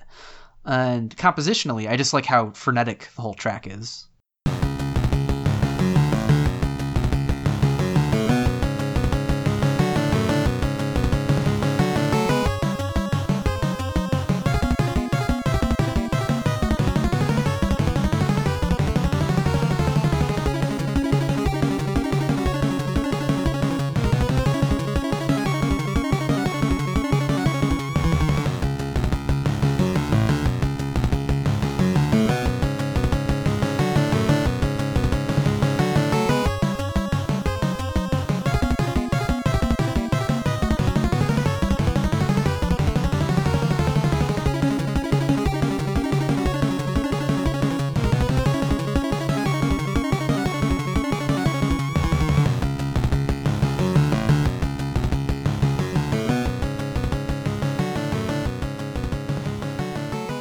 Yeah, so um, Patrick, I, I, made a comment I think somewhere on the spreadsheet, um, and I don't know if this is related to this example. I have to look at it again because I usually see it in, in when the duty cycle is at fifty percent with the square waves, um, but when you have detuning um, at the lower frequencies, um, it, it creates kind of like this phase sequence like this kind of out of phase. Um, it's kind of like what we would call like the beats that you hear when when there's two uh, instruments playing out of tune next to each other. But when you get to the lower frequencies because the frequency is so slow it, it kind of creates this like flanger like effect. Like it kind of yeah. cuts through the texture. And you hear it in some of the earlier games and i think it's because the the detuning buffer that they that they had in the sound driver didn't account for that frequency was sort of um, an exponential um, it has sort of an exponential growth as you move up the pitch table. So like when you look at the numbers of the frequency assigned to each note as you go up chromatically, they're not all equally spaced apart number wise. They, they kind of exponentially get um, get much higher. And and so it would be like if you were to put in like uh, like the like the P uh, effect in FamiTracker, like if you were just to have like one slight um, change uh, between two, um, it, it would have a different effect if you're in a higher frequency than if you're a lower frequency. And so I think a more dynamic buffer for the detune is when it would have it would account for that difference. Like it would actually have a greater space, I think probably in the lower frequency, so that you wouldn't have that cut so dramatically.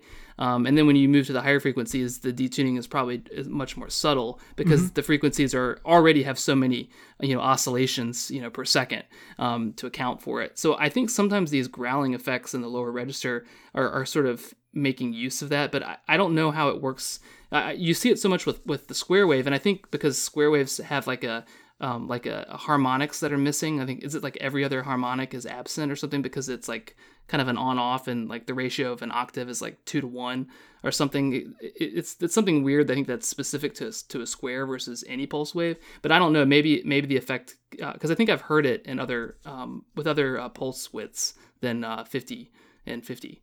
Mm. Oh, that's interesting.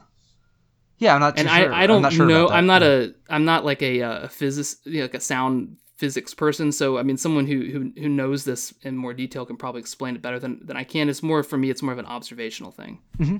And now let's take a listen to a track from Ganbare Goemon 2, their earliest title of 1989.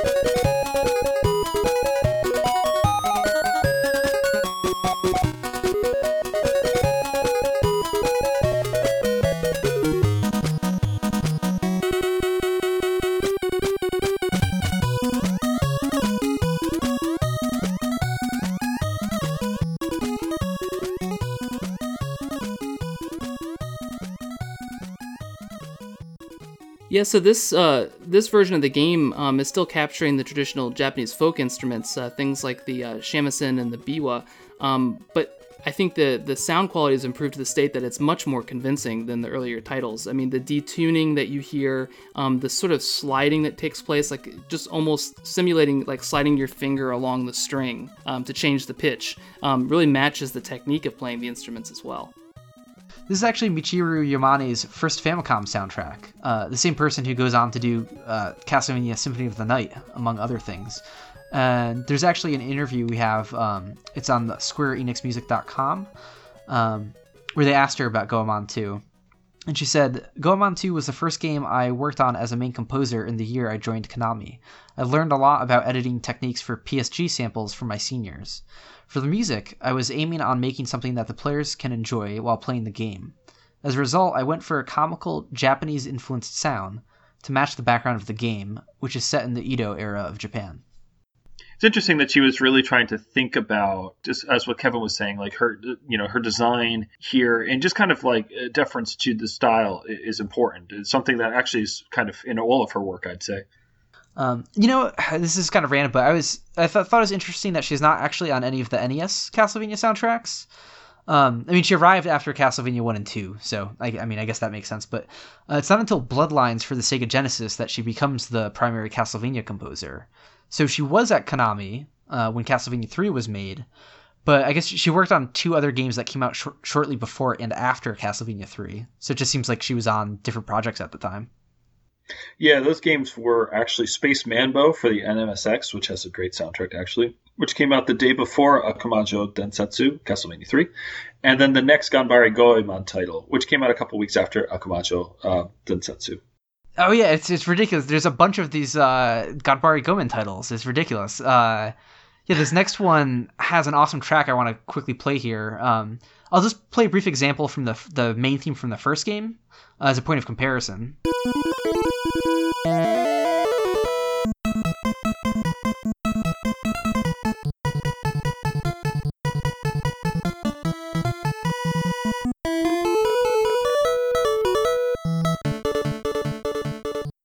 uh, let's compare that to this uh, Ganbare Goemon, the Gaiden sort of redo of this track. Uh, it's fantastic. The sound design is much better this time around.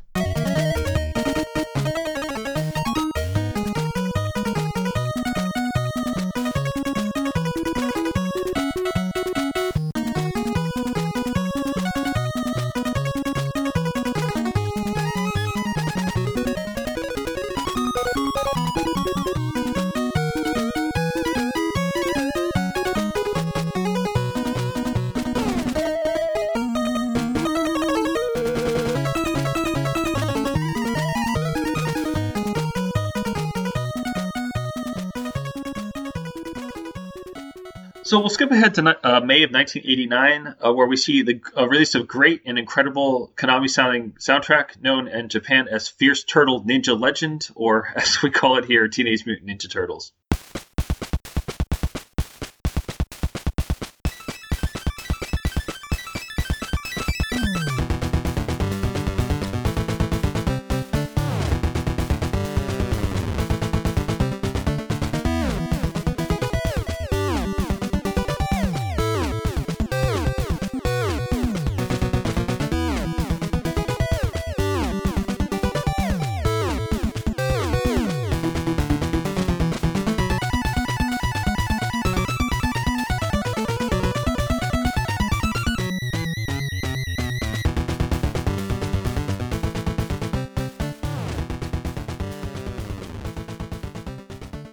There's so much cool stuff happening in this track, and Konami's really the sound is really starting to shine, and you know, especially through their design here.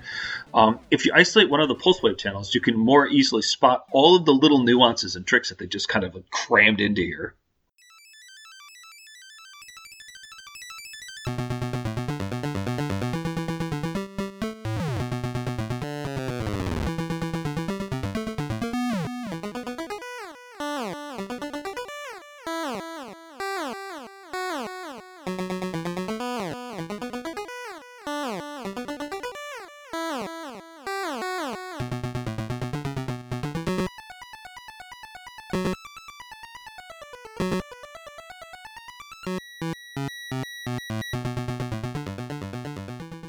They micromanage everything. It's crazy. It's really, really crazy how they did that. Absolutely.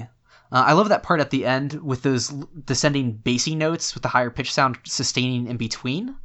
Um, and man, those little pitch bend echoes throughout. It's really great stuff. Mm-hmm. Uh, like this to me, I think is sort of like the quintessential example of the Konami sound. You know, just as a side note, we mentioned uh, Jun Funahashi earlier, and, and. I, I believe he is uh, did say in an interview or somewhere where that he composed some of the tracks to Teenage Mutant Ninja Turtles, and I can't remember which ones it was, but there there was something I came across where it's where he specified um, that he had composed some of the some of the tracks in the game, maybe about half of them or so. Um, so I think this is kind of about the time when he's um, involved, and I think his he he was uh, you know more of a sound designer than a composer as well. And he, um, it, there's this sort of a um, tribute to him uh, that someone wrote, which I f- found really, really insightful to read. And it's one of the links that I put at the bottom of the spreadsheet. Um, but he talks about like Jun Funahashi, Jun Funahashi, like taking over sort of a, a Konami office in Hawaii for a while. Um, and and that's where he he worked with him, and he was sort of like the the leads, like the like the the manager for the sound team at that studio. Um, and then I think he continued to work some in in the uh, Chicago office. Um, so it, it's kind of it was kind of a nice, interesting read. Um, this this sort of like a homage, you know, to this guy who was my boss. yeah, it's it's really amazing. Uh, what he says about him. I mean, first of all, the thing's titled "An Homage to the Best Boss I've Ever Had." which is pretty incredible. yeah. Um, yeah, he, he praises like his honesty that he cuts through like bureaucratic nonsense, and uh, he's a great person to work for. It's it's pretty incredible. There's a little compositional technique that reoccurs in a lot of the works at this time. Um, for example, this track here, you hear the bass line come in with sort of these downward pitch bends as a pickup. Uh, but you can also find that in games like uh, like Gyruss.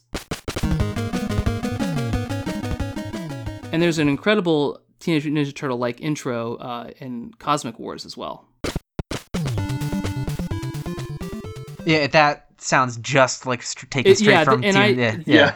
And, and when you listen to the, the couple of those Cosmic Wars tracks, um, you also hear like I think one of the like the Lagrange point battle theme I think also uses something very similar to that. The same sort of like kind of drum riff with the with that kind of triangle pitch slide that kind of leads into the phrase, or or, or maybe it's a, a pulse slide. I can't remember, but it, it's a similar type of kind of drum fill that that starts or leads off the the track. Oh yeah, I guess we might as well talk about Cosmic Wars because that's the next game actually after Teenage Mutant Ninja Turtles. Um, so that came out in August of 1989, and uh, we talked about TMNT having that sort of quintessential Konami sound, but this really Cosmic Wars fits. uh, You know, it's not as well known, but it definitely fits right alongside it with in terms of the audio. Yeah, definitely. And you mentioned earlier about being able to recognize a like a track or a song from a game as soon as you hear it and saying that sounds exactly like Konami or that sounds like Capcom. Um, I know when you when you in your last episode when you you played the uh, example from Titan Warriors. I mean, you, hear it and it instantly sounds Oh, like yeah. Capcom and Mega Man. Um, and, and I think when I when I first heard Cosmic Wars, I was thinking, wow, this sounds like Konami, and it, not just that it sounds like Konami, it, it sounded to me like Konami, you know, in 1989, or I mean, Yeah. it really just stood out Yeah. like among the titles that came out at the same time. I actually was not that familiar with the soundtrack. Uh, I think this might be like the best Konami soundtrack that I haven't really heard yet. Oh, it's Um, so good. Yeah, because I was really going, good. I was going through looking for like examples to play, and I was just like, it was hard to pick an example because Well, there were so I many don't good f- ones. I don't think it really has anything that's that's unique to it. It just sort it's sort of like um it- it's kind of like a almost like a, a like Wai Wai World in a way. It's kind of like a, a conglomeration of a lot of what what Konami is doing right now. It's kind of like a greatest hits of 1989 Konami just sort of jumbled together. I mean, you hear stuff that's in other games, but it's all the great stuff. Yeah, you, you could just take a track Yeah. out of Teen, Teenage Mutant Ninja Turtles and just throw in a track from Cosmic uh, Wars, and it, it would you wouldn't really Right. no- notice in a way because it's just it's equally appropriate. Yeah, and it has like the bongos in some of the tracks, and uh, you know, it, it's not just Team in Teenage Mutant Ninja Turtles. It's got a little bit of Bayou in it. I, I heard a lot of the rhythmic, kind of almost like banjo-like sounds. Uh, it- it's it's it's a nice conglomeration.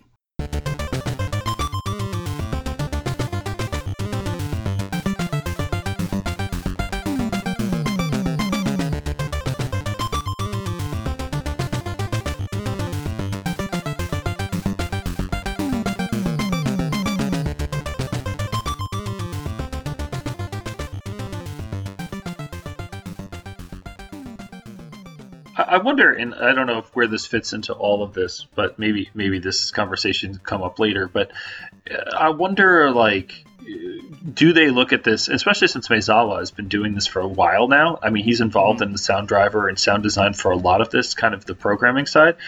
Like, I know that, like, if you're doing, and I'm, assuming they use some kind of MML or some kind of, you know, uh, basic base program for this, I'd have to imagine, which was very common, uh, or, the, you know, whatever driver they kind of built here.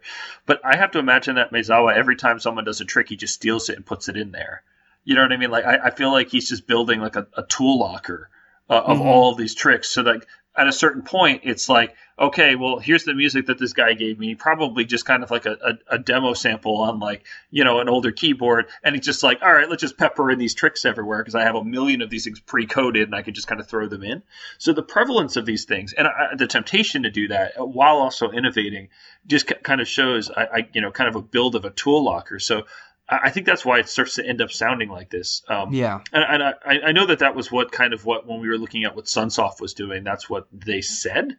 Um, mm-hmm. You know, kind of as they worked together more, they were able to kind of build off each other, and then they started to just kind of build out what they already made. So it was kind of like every time they made a game, they put something on top of what they already did. Mm-hmm. And I think that like uh, this, especially the kind of the journey we're going through with Konami here, really demonstrates that. Like every single one of these soundtracks, for the most part, brings something more than the track the, the soundtrack before it, and at, at, the or at the very least about like a side grade of quality from uh, yeah. the uh, games that came around that time. So I just think it's interesting. Yeah, it's almost like um, the game's to get the Konami treatment. It's like Maezawa, like you know, puts it through the Konami filter or sprinkles it with the magic Konami dust, and you know, kind of turns it into the the Konami sound. But I can imagine that a lot of the the instructions for these these sounds and effects are probably you know in you know other game ROMs, and you know, it's probably like using them as a template in a way. Mm-hmm. Um, you yeah. know, you just kind of build into it, and you see the same thing visually too. I mean, when you see um, like when you play Goonies and you see um, like the I, I, one of like the bird or, or, like the crow or whatever that flies around, and then you see the bats doing the same thing in Castlevania. Like you can see some of the same you know instructions yeah. for the visual things going on as well. Mm-hmm. No, it, it, it's just interesting. Like we, we think of it being as so complicated, but it really is just like four guys who put together some of these games, you know. And really, they were working with like a shadow, like a skeleton crew, and they were doing the best they could under, in a lot of cases, some really uh, demanding bosses, you know, to make right. lots of money. Um, really, yes. I mean, just really talented dudes, but and like you know, it's just crazy stuff. But anyway, sorry, I don't know where that's going to fit into the episode, but I, I, just felt like I needed to bring it up. Oh no, ab- absolutely. Oh no, we'll, we'll leave this all in there. It's great. So the last game we wanted to mention from this category is TwinBee Three, and we wanted to give it a special mention because there's something interesting that I learned from Mr. Norbert. Uh, its sound engine was stolen and used for various Chinese bootlegs, um, like the Super series of games, like Super Aladdin and Super Lion King. Uh, so it's interesting. You get to hear some non Konami music that's made with the same technology. Uh, here's a track from Super Lion King.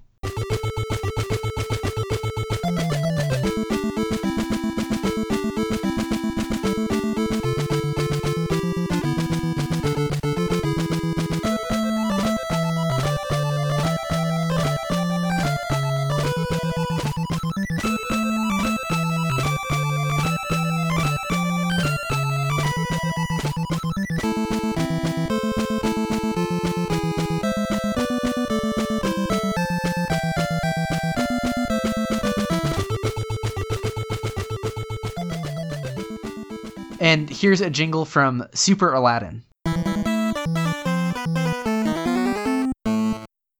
Yeah, and, and actually, um, in terms of taking the Konami tricks, um, one of the things I noticed was that um, uh, that Sada uh, around 1989, I think he's you know he's he starts working for Natsume, and then there's some titles that come out um, that use you know like a lot of the samples, and I'm just remembering uh, Patrick from your your collection of uh, of uh, DPCM samples that that you that you made available, uh, I think on your blog or somewhere. Mm-hmm. Um, and, and, some of the titles that you have in there, and some of the DPCM samples are from titles um, put out by Natsume, where Sada is is credited as one of the sound designers. Ah, okay. See, I didn't even know that. That's uh, that's cool. So we have year one, the FDS era, and the Konami Sound Breakthrough era wrapped up. What's next? Well, we can perhaps refer to the next era as diversification. While some games continue developing the expected Konami sound further, we see some standout titles that use sound expansion, and also some unique use of the sample channel. And not just in audio, we see some diversification in the market as well. While Konami had released some NES only games uh, that didn't come out in Japan prior to this, those were games that they had merely published, not developed. In this batch of games, we'll finally see some NES only games developed by them as well. So these games were actually developed and published under Ultra, which we mentioned before, and Palcom, which we also mentioned uh, before. Yep. Um, so we have this diversification era uh, spanning December 1989 to April 1991, and it begins with Akumajou Densetsu, also known as Castlevania 3.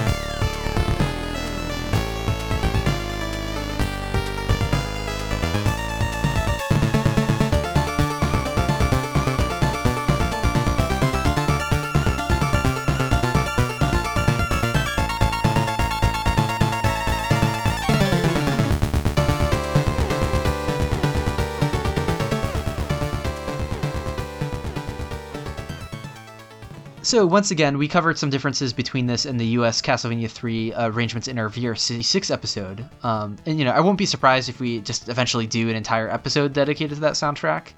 Uh, I feel like that's inevitable. Um, yeah, it's probably is. Yeah. so, uh, but I just wanted to quickly recap on the sound expansion here for any listeners who might be new.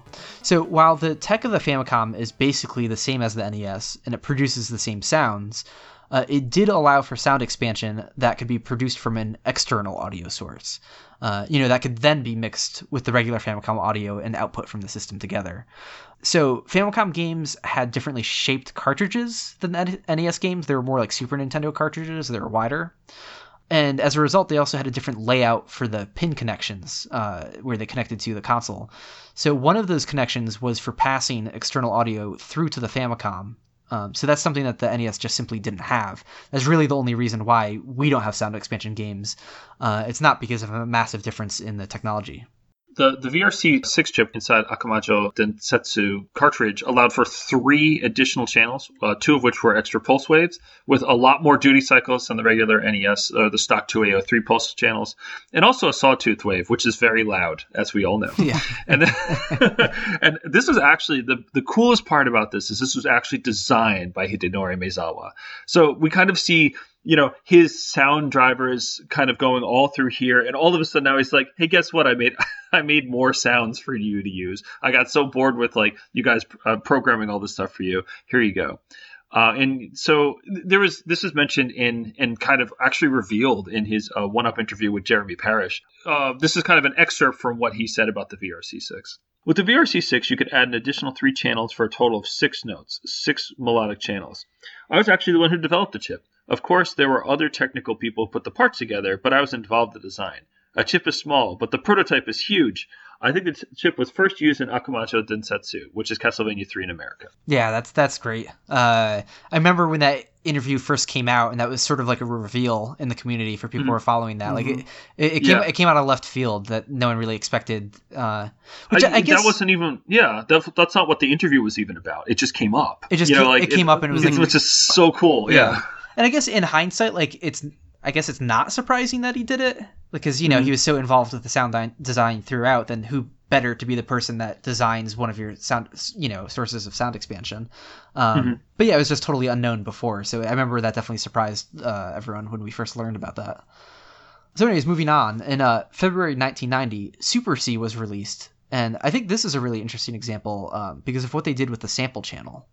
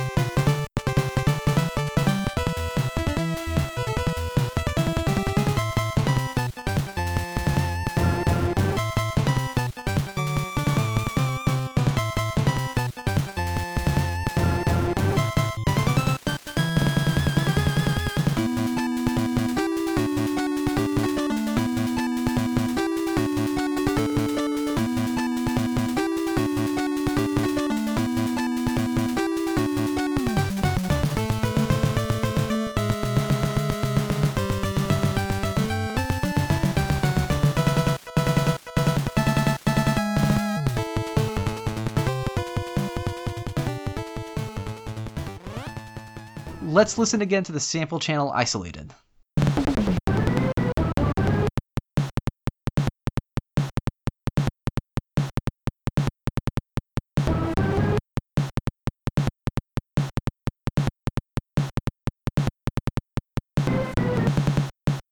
So Super C uses a bunch of melodic samples, which is a fairly rare occurrence on the NES, uh, you know, especially if you're not counting Sunsoft games. And so while the sample channel does allow repitching samples, it's very awkward and limited in how it does that. So uh, that led to some developers simply using a whole bunch of samples at different starting pitches and not messing around with repitching them too much. So uh, this is the reason why Super C dedicates a crazy amount of space to having those orchestra sample hits, which is it's kind of ridiculous. Yeah, and this this was actually uh, discussed by Maezawa again in that same interview with Jeremy Parish.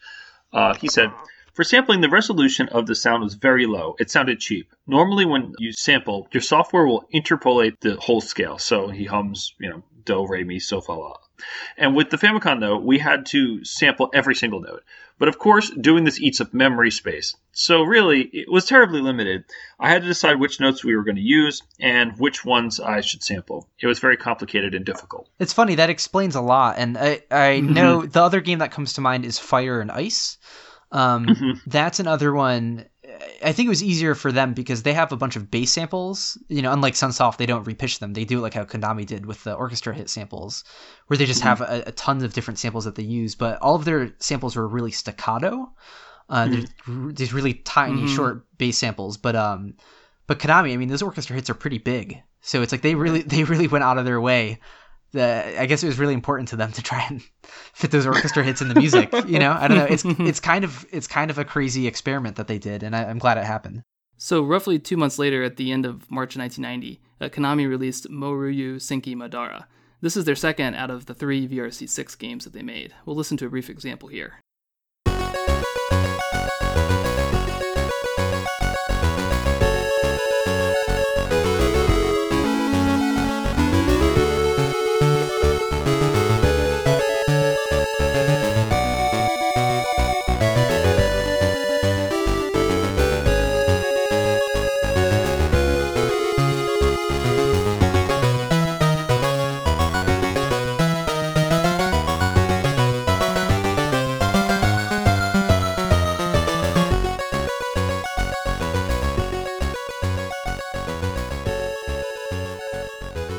Uh, looking ahead in the list of games here, I see Snake's Revenge. Oh, by the way, I should mention that we made a spreadsheet before preparing for this episode, and we'll, we'll just link it uh, in the comments or the show notes.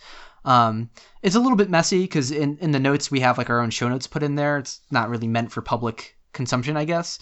Um, but we did list out all of the Konami games chronologically, and that helps sort of visualize and lay out like how the sound progressed over time. And we actually sort of color coded these different eras. So, anyways, uh, Snake's Revenge is you know a bit further down this list, and you know released in April of 1990. I absolutely love the soundtrack. Uh, it's sort of the black sheep of the family in terms of fans of Metal Gear, just because it's like the one that's non-canonical or whatever. Uh, although you know I'm not that big of a Metal Gear fan in that way that I would really care. It's actually still a really very good NES game. Uh, the music is fantastic. It has a really good use of percussive samples and just very catchy, strong melodies throughout. Let's listen to a track here.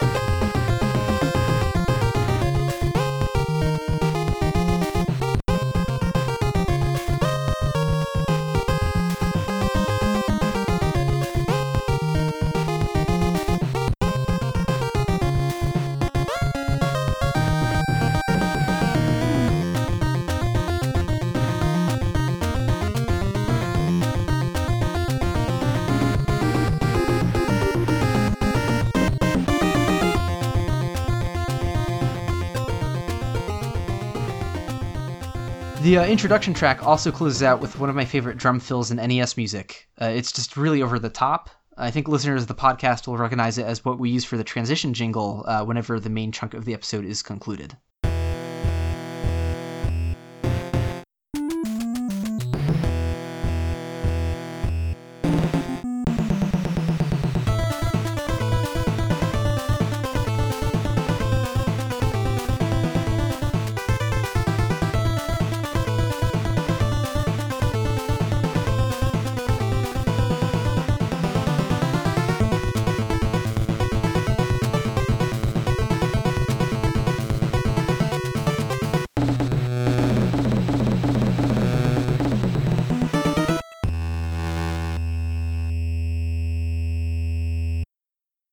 Moving ahead, there's some really good soundtracks we're glossing over, but we didn't want to completely miss giving Roller Games or Turtles 2 the arcade game sometime in this episode. Here's a track from each of them.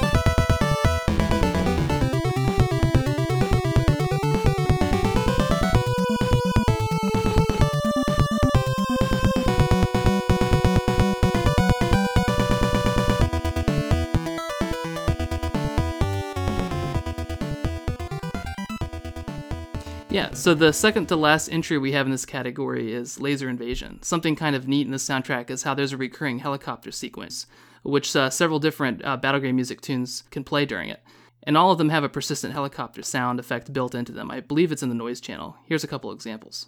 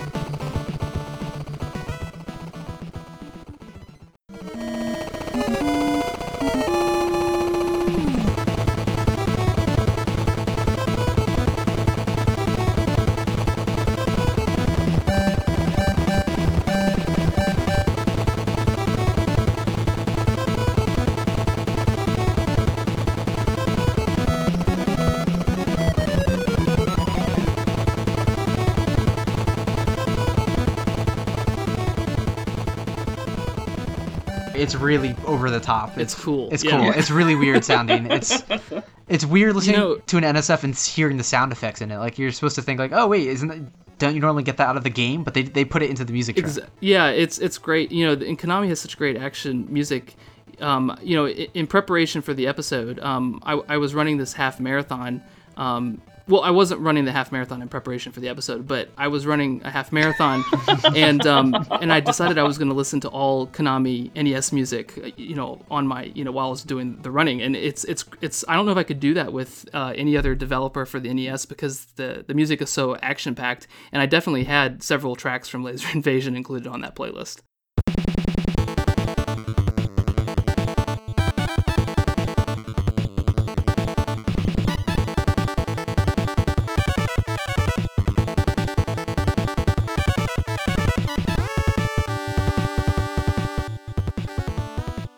The last entry we have under the diversification kind of category is Lagrange Point.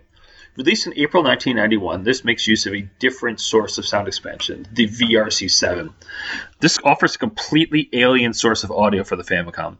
Uh, being a derivative of the Yamaha YM2413 or the OPLL, it offers six channels of two operator FM synthesis. So, yes, this is FM synthesis on the, uh, your Famicom, which is not FM. right, right. It's Um, so- Not on FM. Uh, it only uh, allows for one custom instrument patch, uh, the rest are presets. So that means that they're predetermined and programmed into the OPLL derivative that is included on the cart. Um, we'll cover this more in detail in our inevitable VRC7 episode, which I'm going to push for heavily. Uh, but for now, here's a quick listen.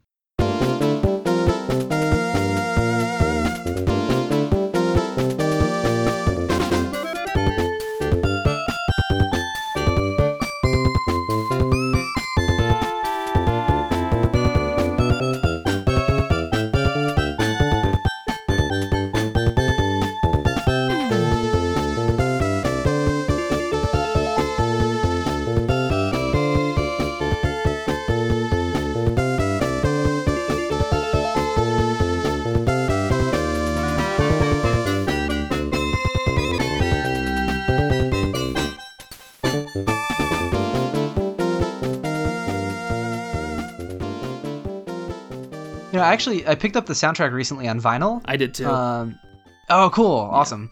It's funny. I actually haven't listened to it yet, though. I recently moved, and uh, we got the record player into the new apartment, and uh, it's sitting on the floor in front of me.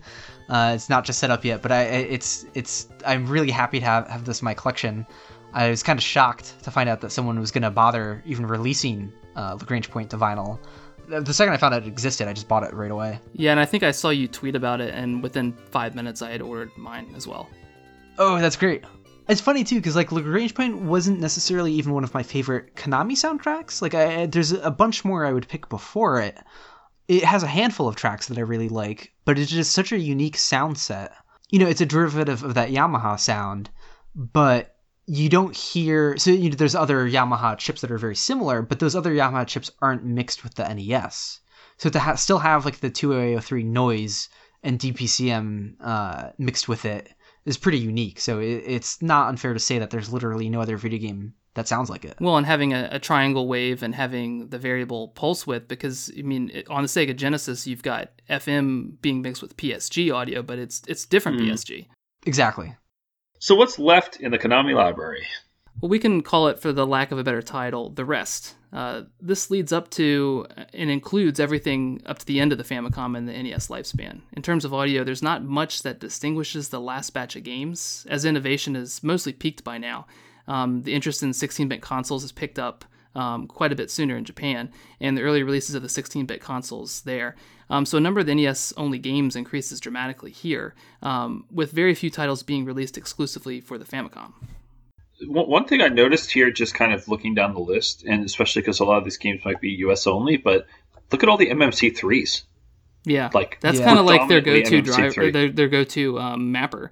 You know, for Yeah. most Yeah, of the it- rest of this. for, for that era. It must be cheaper, or must be like it, it- there. There must be a reason why they went to that in particular, because it's kind of like even there's an MMC5 for Laser Invasion. but um, Yeah. that You know, it's it's it's weird. MMC3 did show up a lot sooner, but you're right that it like switches to it. So that's kind of interesting. Yeah, like all of a sudden it's just like boom. Actually, probably all as far back as Mission Impossible, you can say that that's kind of when there's just kind of a lot of them. Yeah, and Um, I'm trying to remember. I this might have been in the the um, Altice book, I Am Error, but I, I think I recall reading Mm-hmm. somewhere where there's a, a discussion about the MMC5 as sort of being um, like it wasn't used that much, and it probably became because it was released rather late, and, and sort of like it was a, really advanced mapper, but it would have been you know expensive to develop games for it, or perhaps it was more Mm-hmm. expensive to release games on it. Um, it's kind of like the you know the VRC six and the VRC seven. I mean, why did did not more games after those Yeah. uh, were released include on it? And I think it's kind of a similar thing for the MMC five. Um, and the MMC 3 is it seems to be like the the most advanced chip that's sort of readily available. Yeah, that would make sense. Yeah, because the, MM, the, the MMC5, to my understanding, was almost as good as the VRC6. You know, because I- that, I mean- that's what Castlevania 3 US uses. It uses the MMC5. Um, if you want to put this in complete context, this category that we're talking about starts in June of 1991 with Base Wars. Uh, if you go to October of 1991, October 31st, 1991, Super Castlevania 4 comes out.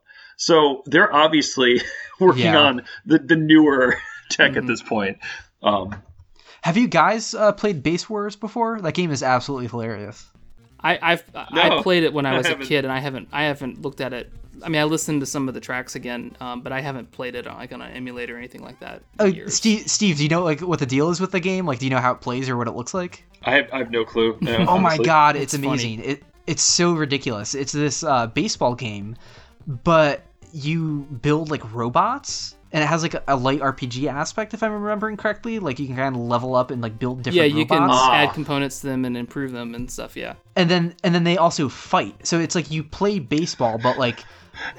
but but it's interrupted by robot fighting matches where like if if like the person uh you know like intercepted uh you know caught the ball and stopped the guy from making it to first base normally that would just be an automatic out in baseball but instead you get to fight it out with like a buff given to whoever was in the right and in the side of the the sports ruling uh, at least that's uh, as I recall so like the guy who should have been tagged out has a chance to fight it out but I think he's given like lower health or whatever probably saves I on the like- cost of an umpire. yeah Yeah, I, I like how the Wikipedia article on this game says, like, you know, like they have to tell you this. Well, fighting is a rare occurrence in traditional baseball. Fights are an integral part of the game in base wars. Like, thank you, Wikipedia. Oh man, it's it's pretty amazing. Um, Oh man, coming out uh, soon after Base Wars was Crisis Force. Uh, this has a track in it I really like. Again, I'm not going to analyze the sound design too much at this point, but it's just uh, a fantastic track. Let's give it a listen.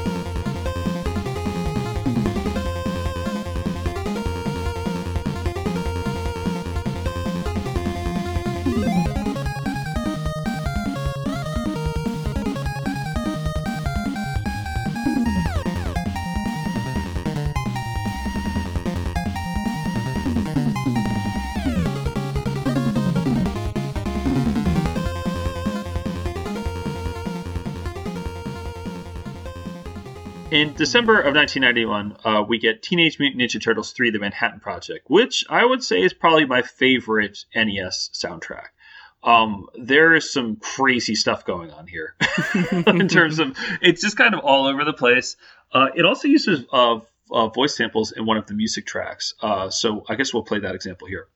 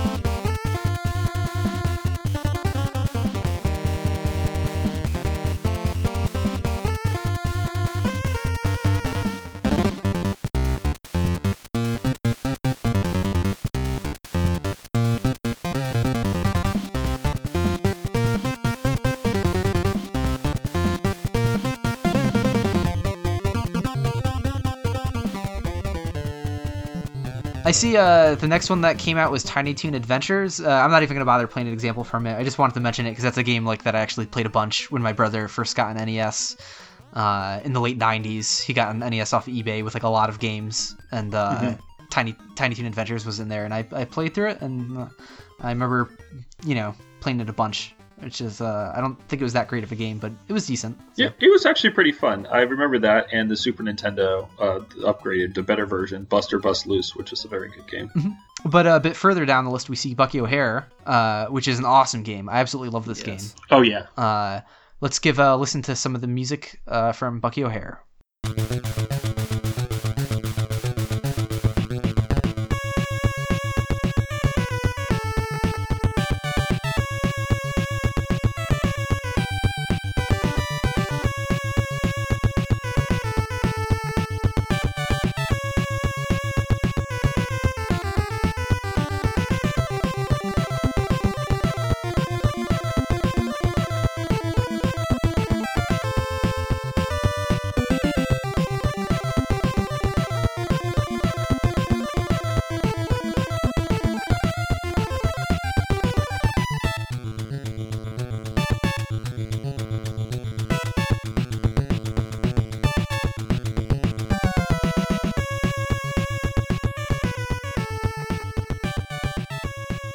So, if uh, listeners aren't familiar with uh, how Bucky Hair plays out, it's sort of like a, a Mega Man kind of situation where uh, you can pick different stages and have to get through the level.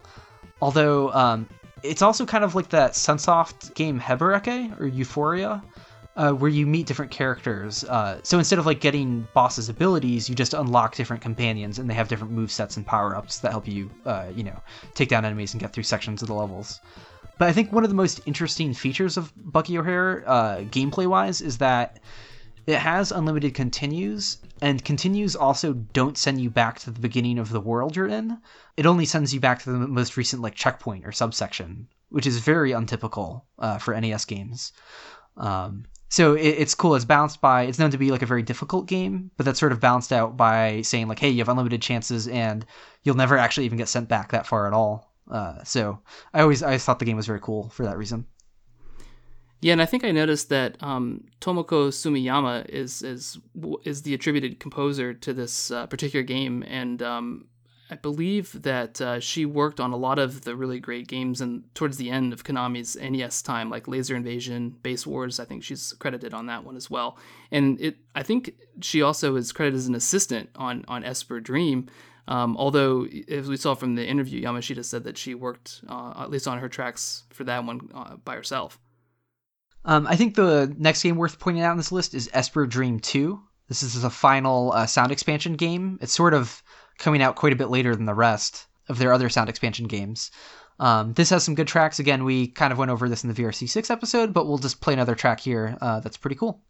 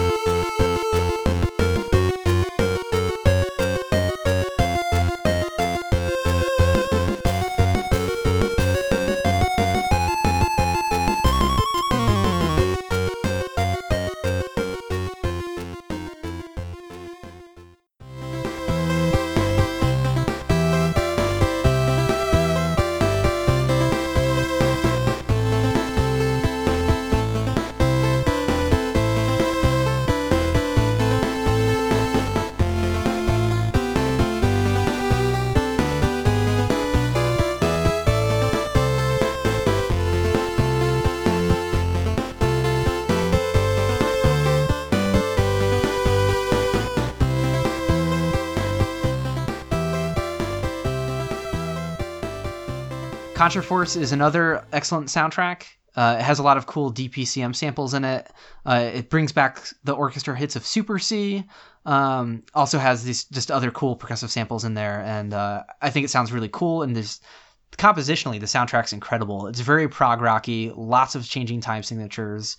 It's kind of all over the place, um, but also keeps a cohesive sound. Uh, so let's give a listen to Contra Force.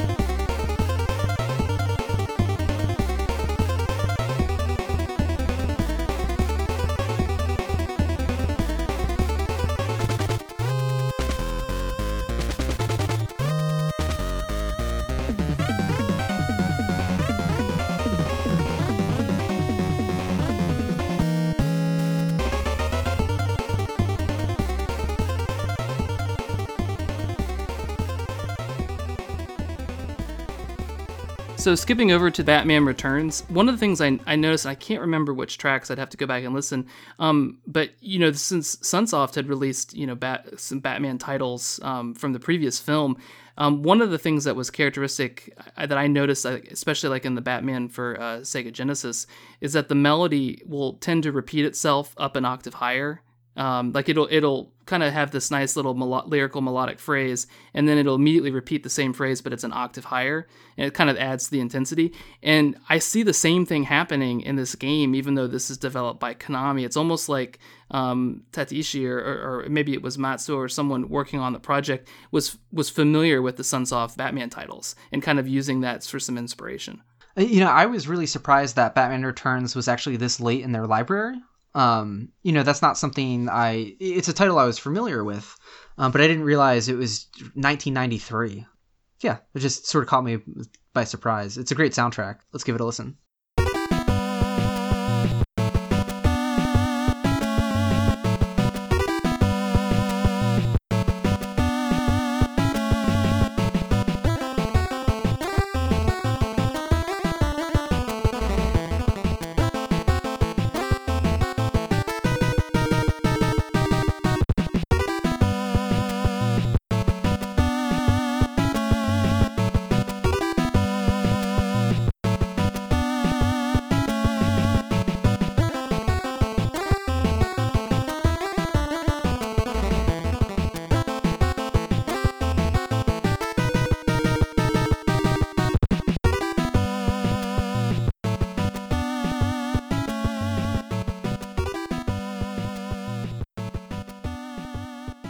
So we're down to the last few titles here. Uh, Zen Intergalactic Ninja came out in March of 1993.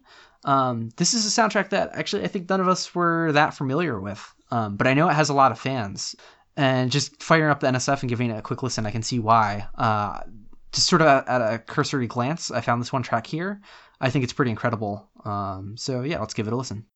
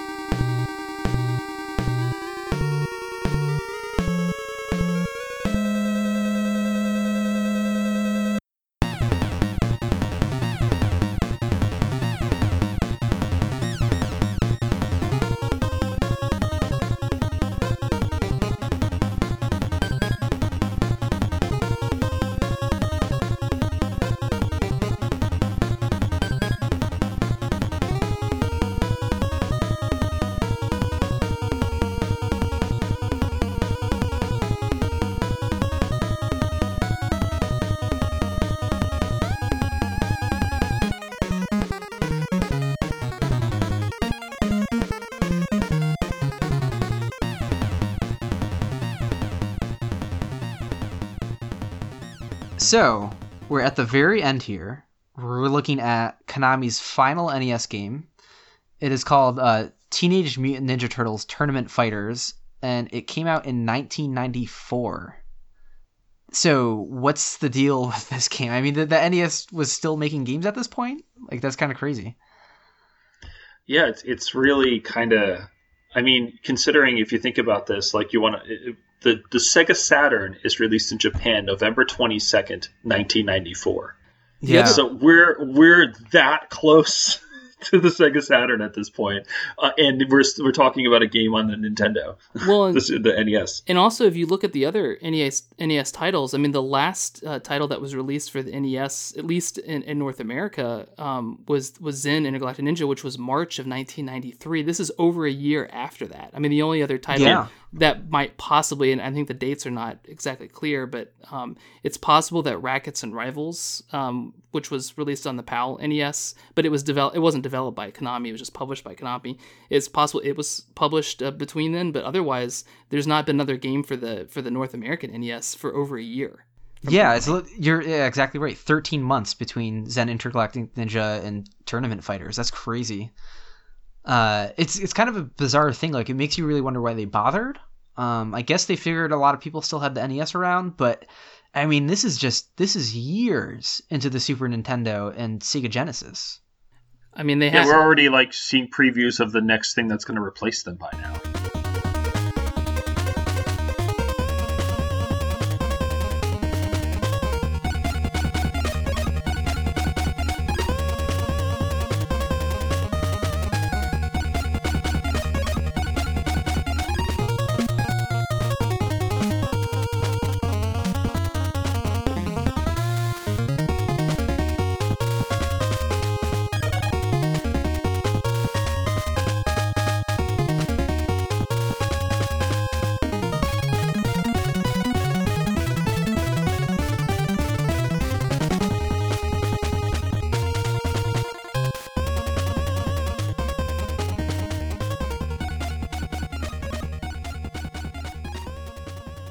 So just kind of putting this all together. So uh, Teenage Mutant Ninja Turtles Tournament Fighters was February 1994. Mega Man 6 comes out after it in March of 1994. Uh, Star Tropics 2 comes out in March of 1994. Uh, they released the Mario's Time Machine version in 1994. I guess the Super Nintendo port. Uh, kind of then Incredible Crash Dummies in August of 1994, and finally the very last title for it uh, would be uh, Wario's Woods on December 10th, 1994. That's right. I, I remember looking at it a long time ago. I knew there was some sort of first party Nintendo IP that, that was the last thing out. I couldn't remember if it was like a Yoshi's Cookie type thing. But yeah, it's Wario's Woods. That's bizarre. It, it, it's interesting though that like you know when you get to the very end of the career of the Nintendo, the the, the people still standing here are Hudson Soft, Capcom, Mindscape, Konami, High Tech Expressions, uh, Mindscape again, Taito, LJN, and Nintendo First Party. So it's interesting that like the, the players who well, some of these those names have been around for many years, they're still there right at the very end. yeah. I guess it's because they were successful at what they did. So they managed Yeah. to, they were able to stick around and stay in business. Yeah. So I think that about wraps up the main chunk of the episode. And I'll even admit that the sound of Konami games is jamming.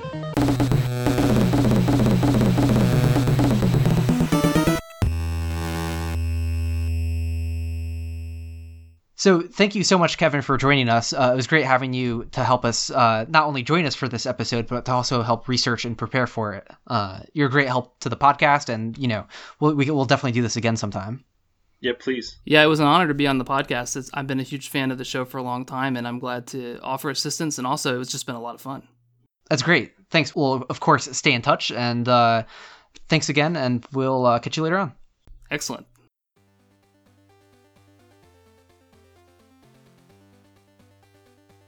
So, Steve, what's going on?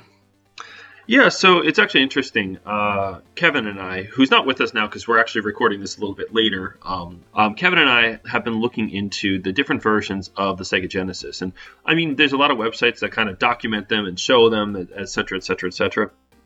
So um, Kevin actually pointed out that for, I guess, really right towards the end of uh, the Sega Genesis's life, um, Sega kind of outsourced making. Uh, well, the Genesis 3 was made by Majesco, which is a different company. Uh, it was Huh. manufactured in Mexico. Um, weirdly, some of the Genesis 2s were also made by Majesco. And these guys are known, and they have a different serial number on the back. They're the MK1451. Um, so they also have that ASIC uh, chip that we were kind of talking about, the uh, YM3438, kind of all built into one big, like, kind of conglomerate chip. But they have they have what's known as a GOAC, which is a Genesis on a chip. Um, so it's like a kind of a different ASIC. Um, and so what you, you get is is kind of a different. In other words, since it's kind of a revision of that other ASIC, it has advantages. It has a really, really, really, really clean sample uh, ability. So any Huh. kind of like samples you play are very clean. Um, and it's just kind of interesting. I had no clue that, that existed. Uh, I always just assumed that the Genesis 2 had uh, bad audio, Right, Because right. it, it tends to. Um, I very much like it. Um, again, it still has that muffled kind of dull sound that the Genesis 2 has, but just kind of like no signal noise and no like fuzz or anything on top of the samples. It sounds really awesome. Oh, that's great. That's fantastic. Yeah. Okay, so I'm a Trackman uh, was helping us identify the uh, the mysterious werewolf, the Last Warrior um, cover. Remember, the cover art showed like a, a, a PCB whatever on the cover art as the werewolf mm-hmm. busts through the cartridge, and we were saying like, oh, it's not the Famicom card on the inside. So uh, I'm a Trackman said the board on the cover and box of Werewolf is probably either, um, you know, assuming it's another game from Data East, uh, Breakthrough or Cobra Command. You can see the A from an MMC1A chip peeking out behind the broken shell, but you can't see SRAM or SRAM or a battery next to it. There's also a solder uh, spot on the board going between two traces right next to the PRG chip. Uh, both SLROM and something called SFEO-ROM have this.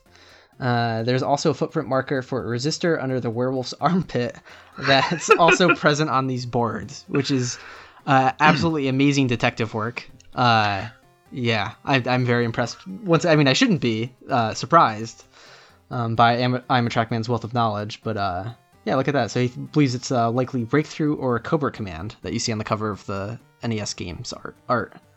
So really, anyone out there who's always wondered what's on the cover of Werewolf, we've solved it. We found out. we now know the answer to this burning question. Yeah. You know, uh, ask me anything. Uh, we've tried all these different ways to find the answer to this, and we finally have it. There you go. The burning question, the the one, the, the biggest question. question we ever had. Where we can quit the podcast now.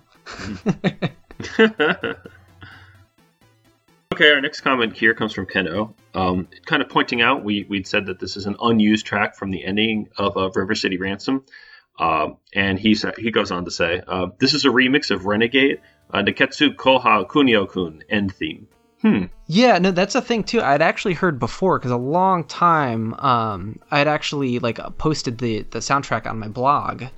Um, mm-hmm and uh, so I, I did know that from way like a bunch of years back, but forgot about it. So when we were compiling the tracks for the episode, I was like, oh yeah, there's all those unused tracks in River City Ransom, but I know there's something to this ending theme, and I tried looking it up, tried seeing if it was like in the maybe a Japanese version of the game, but it turns out because Renegade is actually from the same series as River City Ransom, which is very strange because oh, interesting. yeah, River City Ransom is a fantastic game. Renegade is mm pretty crappy. Um, but uh, yeah, because it, it is made by the same people, and the sound design is actually kind of similar in the music. Um, you can hear that similarity. But yeah, the the song in question was like the ending tune to Renegade, so um, and wound up in the data, I guess you know, unused in River City Ransom, a cover of it. So kind of cool. And uh, thanks again, Keno, for, uh, for pointing that out. So there's a couple comments here also by example Uno. Uh, they go on to say, uh, You'll need you need to keep going with the show. I was searching for the show since the contest that APOC made a crazy tune called Vitriol Hammer. I thought the show was shut down, but this is awesome. Oh, we're not shut down. It just takes a long time to do some of these episodes. This one is massive, and if you're still listening, you, you clearly know that it's a very long episode. Um, you know, we're trying to make sure that we can get, you know, our, our goal, you know, not holding ourselves up to anything but this goal is to try to get one episode per month, and we're going to continue to do that in perpetuity. So yeah, we're not we're not gone. Right. Um, it sometimes it just takes us a long time uh, in terms of scheduling and guests and whatnot. So yeah, I really you know, really wish we could keep a consistent schedule, but like I've had like an ever changing work schedule, and like you and I only have very limited time that we're free at the same time to record. Yeah. Um. Mm-hmm. So you know, I just wish that's like that's something a lot of podcasts I listen to they get those out on a very consistent schedule. Um. So that's like something I really would really like to pull off for this podcast eventually. Um, but for the time being, uh, you know, in lieu of being able to do that, we'll just continue doing these episodes when we can, of course. So, um, I know you and I have like a ever growing list of things we want to talk about. Um, yeah. Like it's like we're you know a little over a year into the podcast, and even though we've knocked down a bunch of episodes, like there we have more episode ideas than we did initially. It's not like we were knocking things out of the way yet, even really. So yeah, um, there's so much we want to do a Lemmings episode. We keep talking about. Um, oh man, I can't wait. We need to do that like sooner rather than later. oh, absolutely. uh, there's various guests we have in mind, like certain composer episodes we want to do. Um, so many more consoles to cover. So it, the podcast will definitely be going on for uh, you know quite a long time in the foreseeable future. So. Oh, oh, by the way, I think we got a message from Hun Retro Geek in the inbox. Yeah, yeah. Okay, so remember, Steve, uh, recently you told me about Sneven Tracker. Oh yeah, Um, yeah. It's an offshoot of FamiTracker. It's just like a modified version of FamiTracker that lets you compose uh, Sega Master System music. And I remember you had told me about it, but I hadn't really played around with it yet or used it. Mhm. Um, but Henry Retro Geek came to sh- to talk about it a bit and actually share a track that he made in it, which is fantastic. Um, so he points out, you know, it supports the Sega Master System sound. Uh, currently, it does the SN76489. It doesn't allow for the FM audio yet. Um, but it's just it's a really fantastic interface for it. I love the interface of FamiTracker. Um, so seeing other sound chips uh, being, you know, other systems being supported for it is amazing. Uh, I know I've, for a long time I've really wanted somebody to use the uh, FamiTracker interface for Game Boy. So I'm gonna keep my fingers crossed that that'll happen eventually. um, Well, I know for a fact that it's being uh, modified to also support a YM2413, which is uh, kind of uh, Hertz Devil. It's actually Hertz Devil's project, so he's working on that. And I know for a fact that the goal is for it to support YM2612, um, which would be awesome. yeah, that would be great. Like, yeah, I, I'm very excited, and you know, I know that uh, Hertz Devil has been working on it, so and it, you know, he does great work. So I trust that you know when he has it ready and it's you know ready to implement it, that uh, it's going to be awesome. And like just having alternatives to DefleMask. Not that DefleMask is a bad program, but I mean, I, I understand FamiTracker a lot better. yeah. Um, so being able to use that system to write Genesis music is going to be is going to help a lot of people out. I think it's going to be pretty awesome. Yeah, oh, that's gonna be incredible. Um, so yeah, the track that Hun Retro Geek shared here, it's great. It's a cover from Mega Man X. It's the final uh, Sigma stage, Mhm. and we'll uh, post a link in the SoundCloud comments. Uh, so going back like a month now, uh, we had to name that game, uh, which actually no one had guessed yet. Let's uh, give it a quick listen.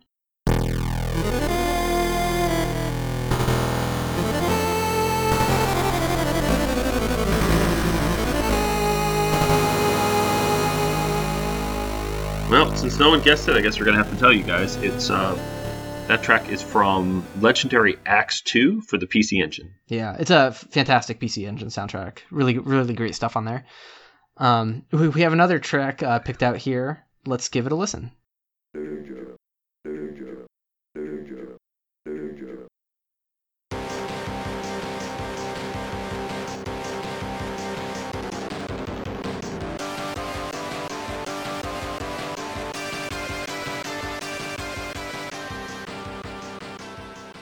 All right, so you know, good luck. I hope you can name that game. So I guess we're kind of wrapping up here. You know, thanks for hanging out with us and listening to this whole episode. You know, it's a lot of fun doing this. Uh, and you know, we always finish with the song of the week. So what do we have, Patrick? Yeah, so uh, earlier in the episode, we mentioned that Twin Bee 3 had its sound engine uh, ripped and used in some bootleg games that were not made by Konami, uh, like these various Chinese bootlegs. Um, and some of them were Disney ripoffs. So we're going to play a track here from Super Aladdin. I thought it would be a fun track to end with because it's a familiar Disney tune, and you get to hear it through like the sort of lens of uh, of the Konami sound engine. So uh, yeah, here it is. Here's the track from Super Aladdin. And thank you for listening to Retro Game Audio.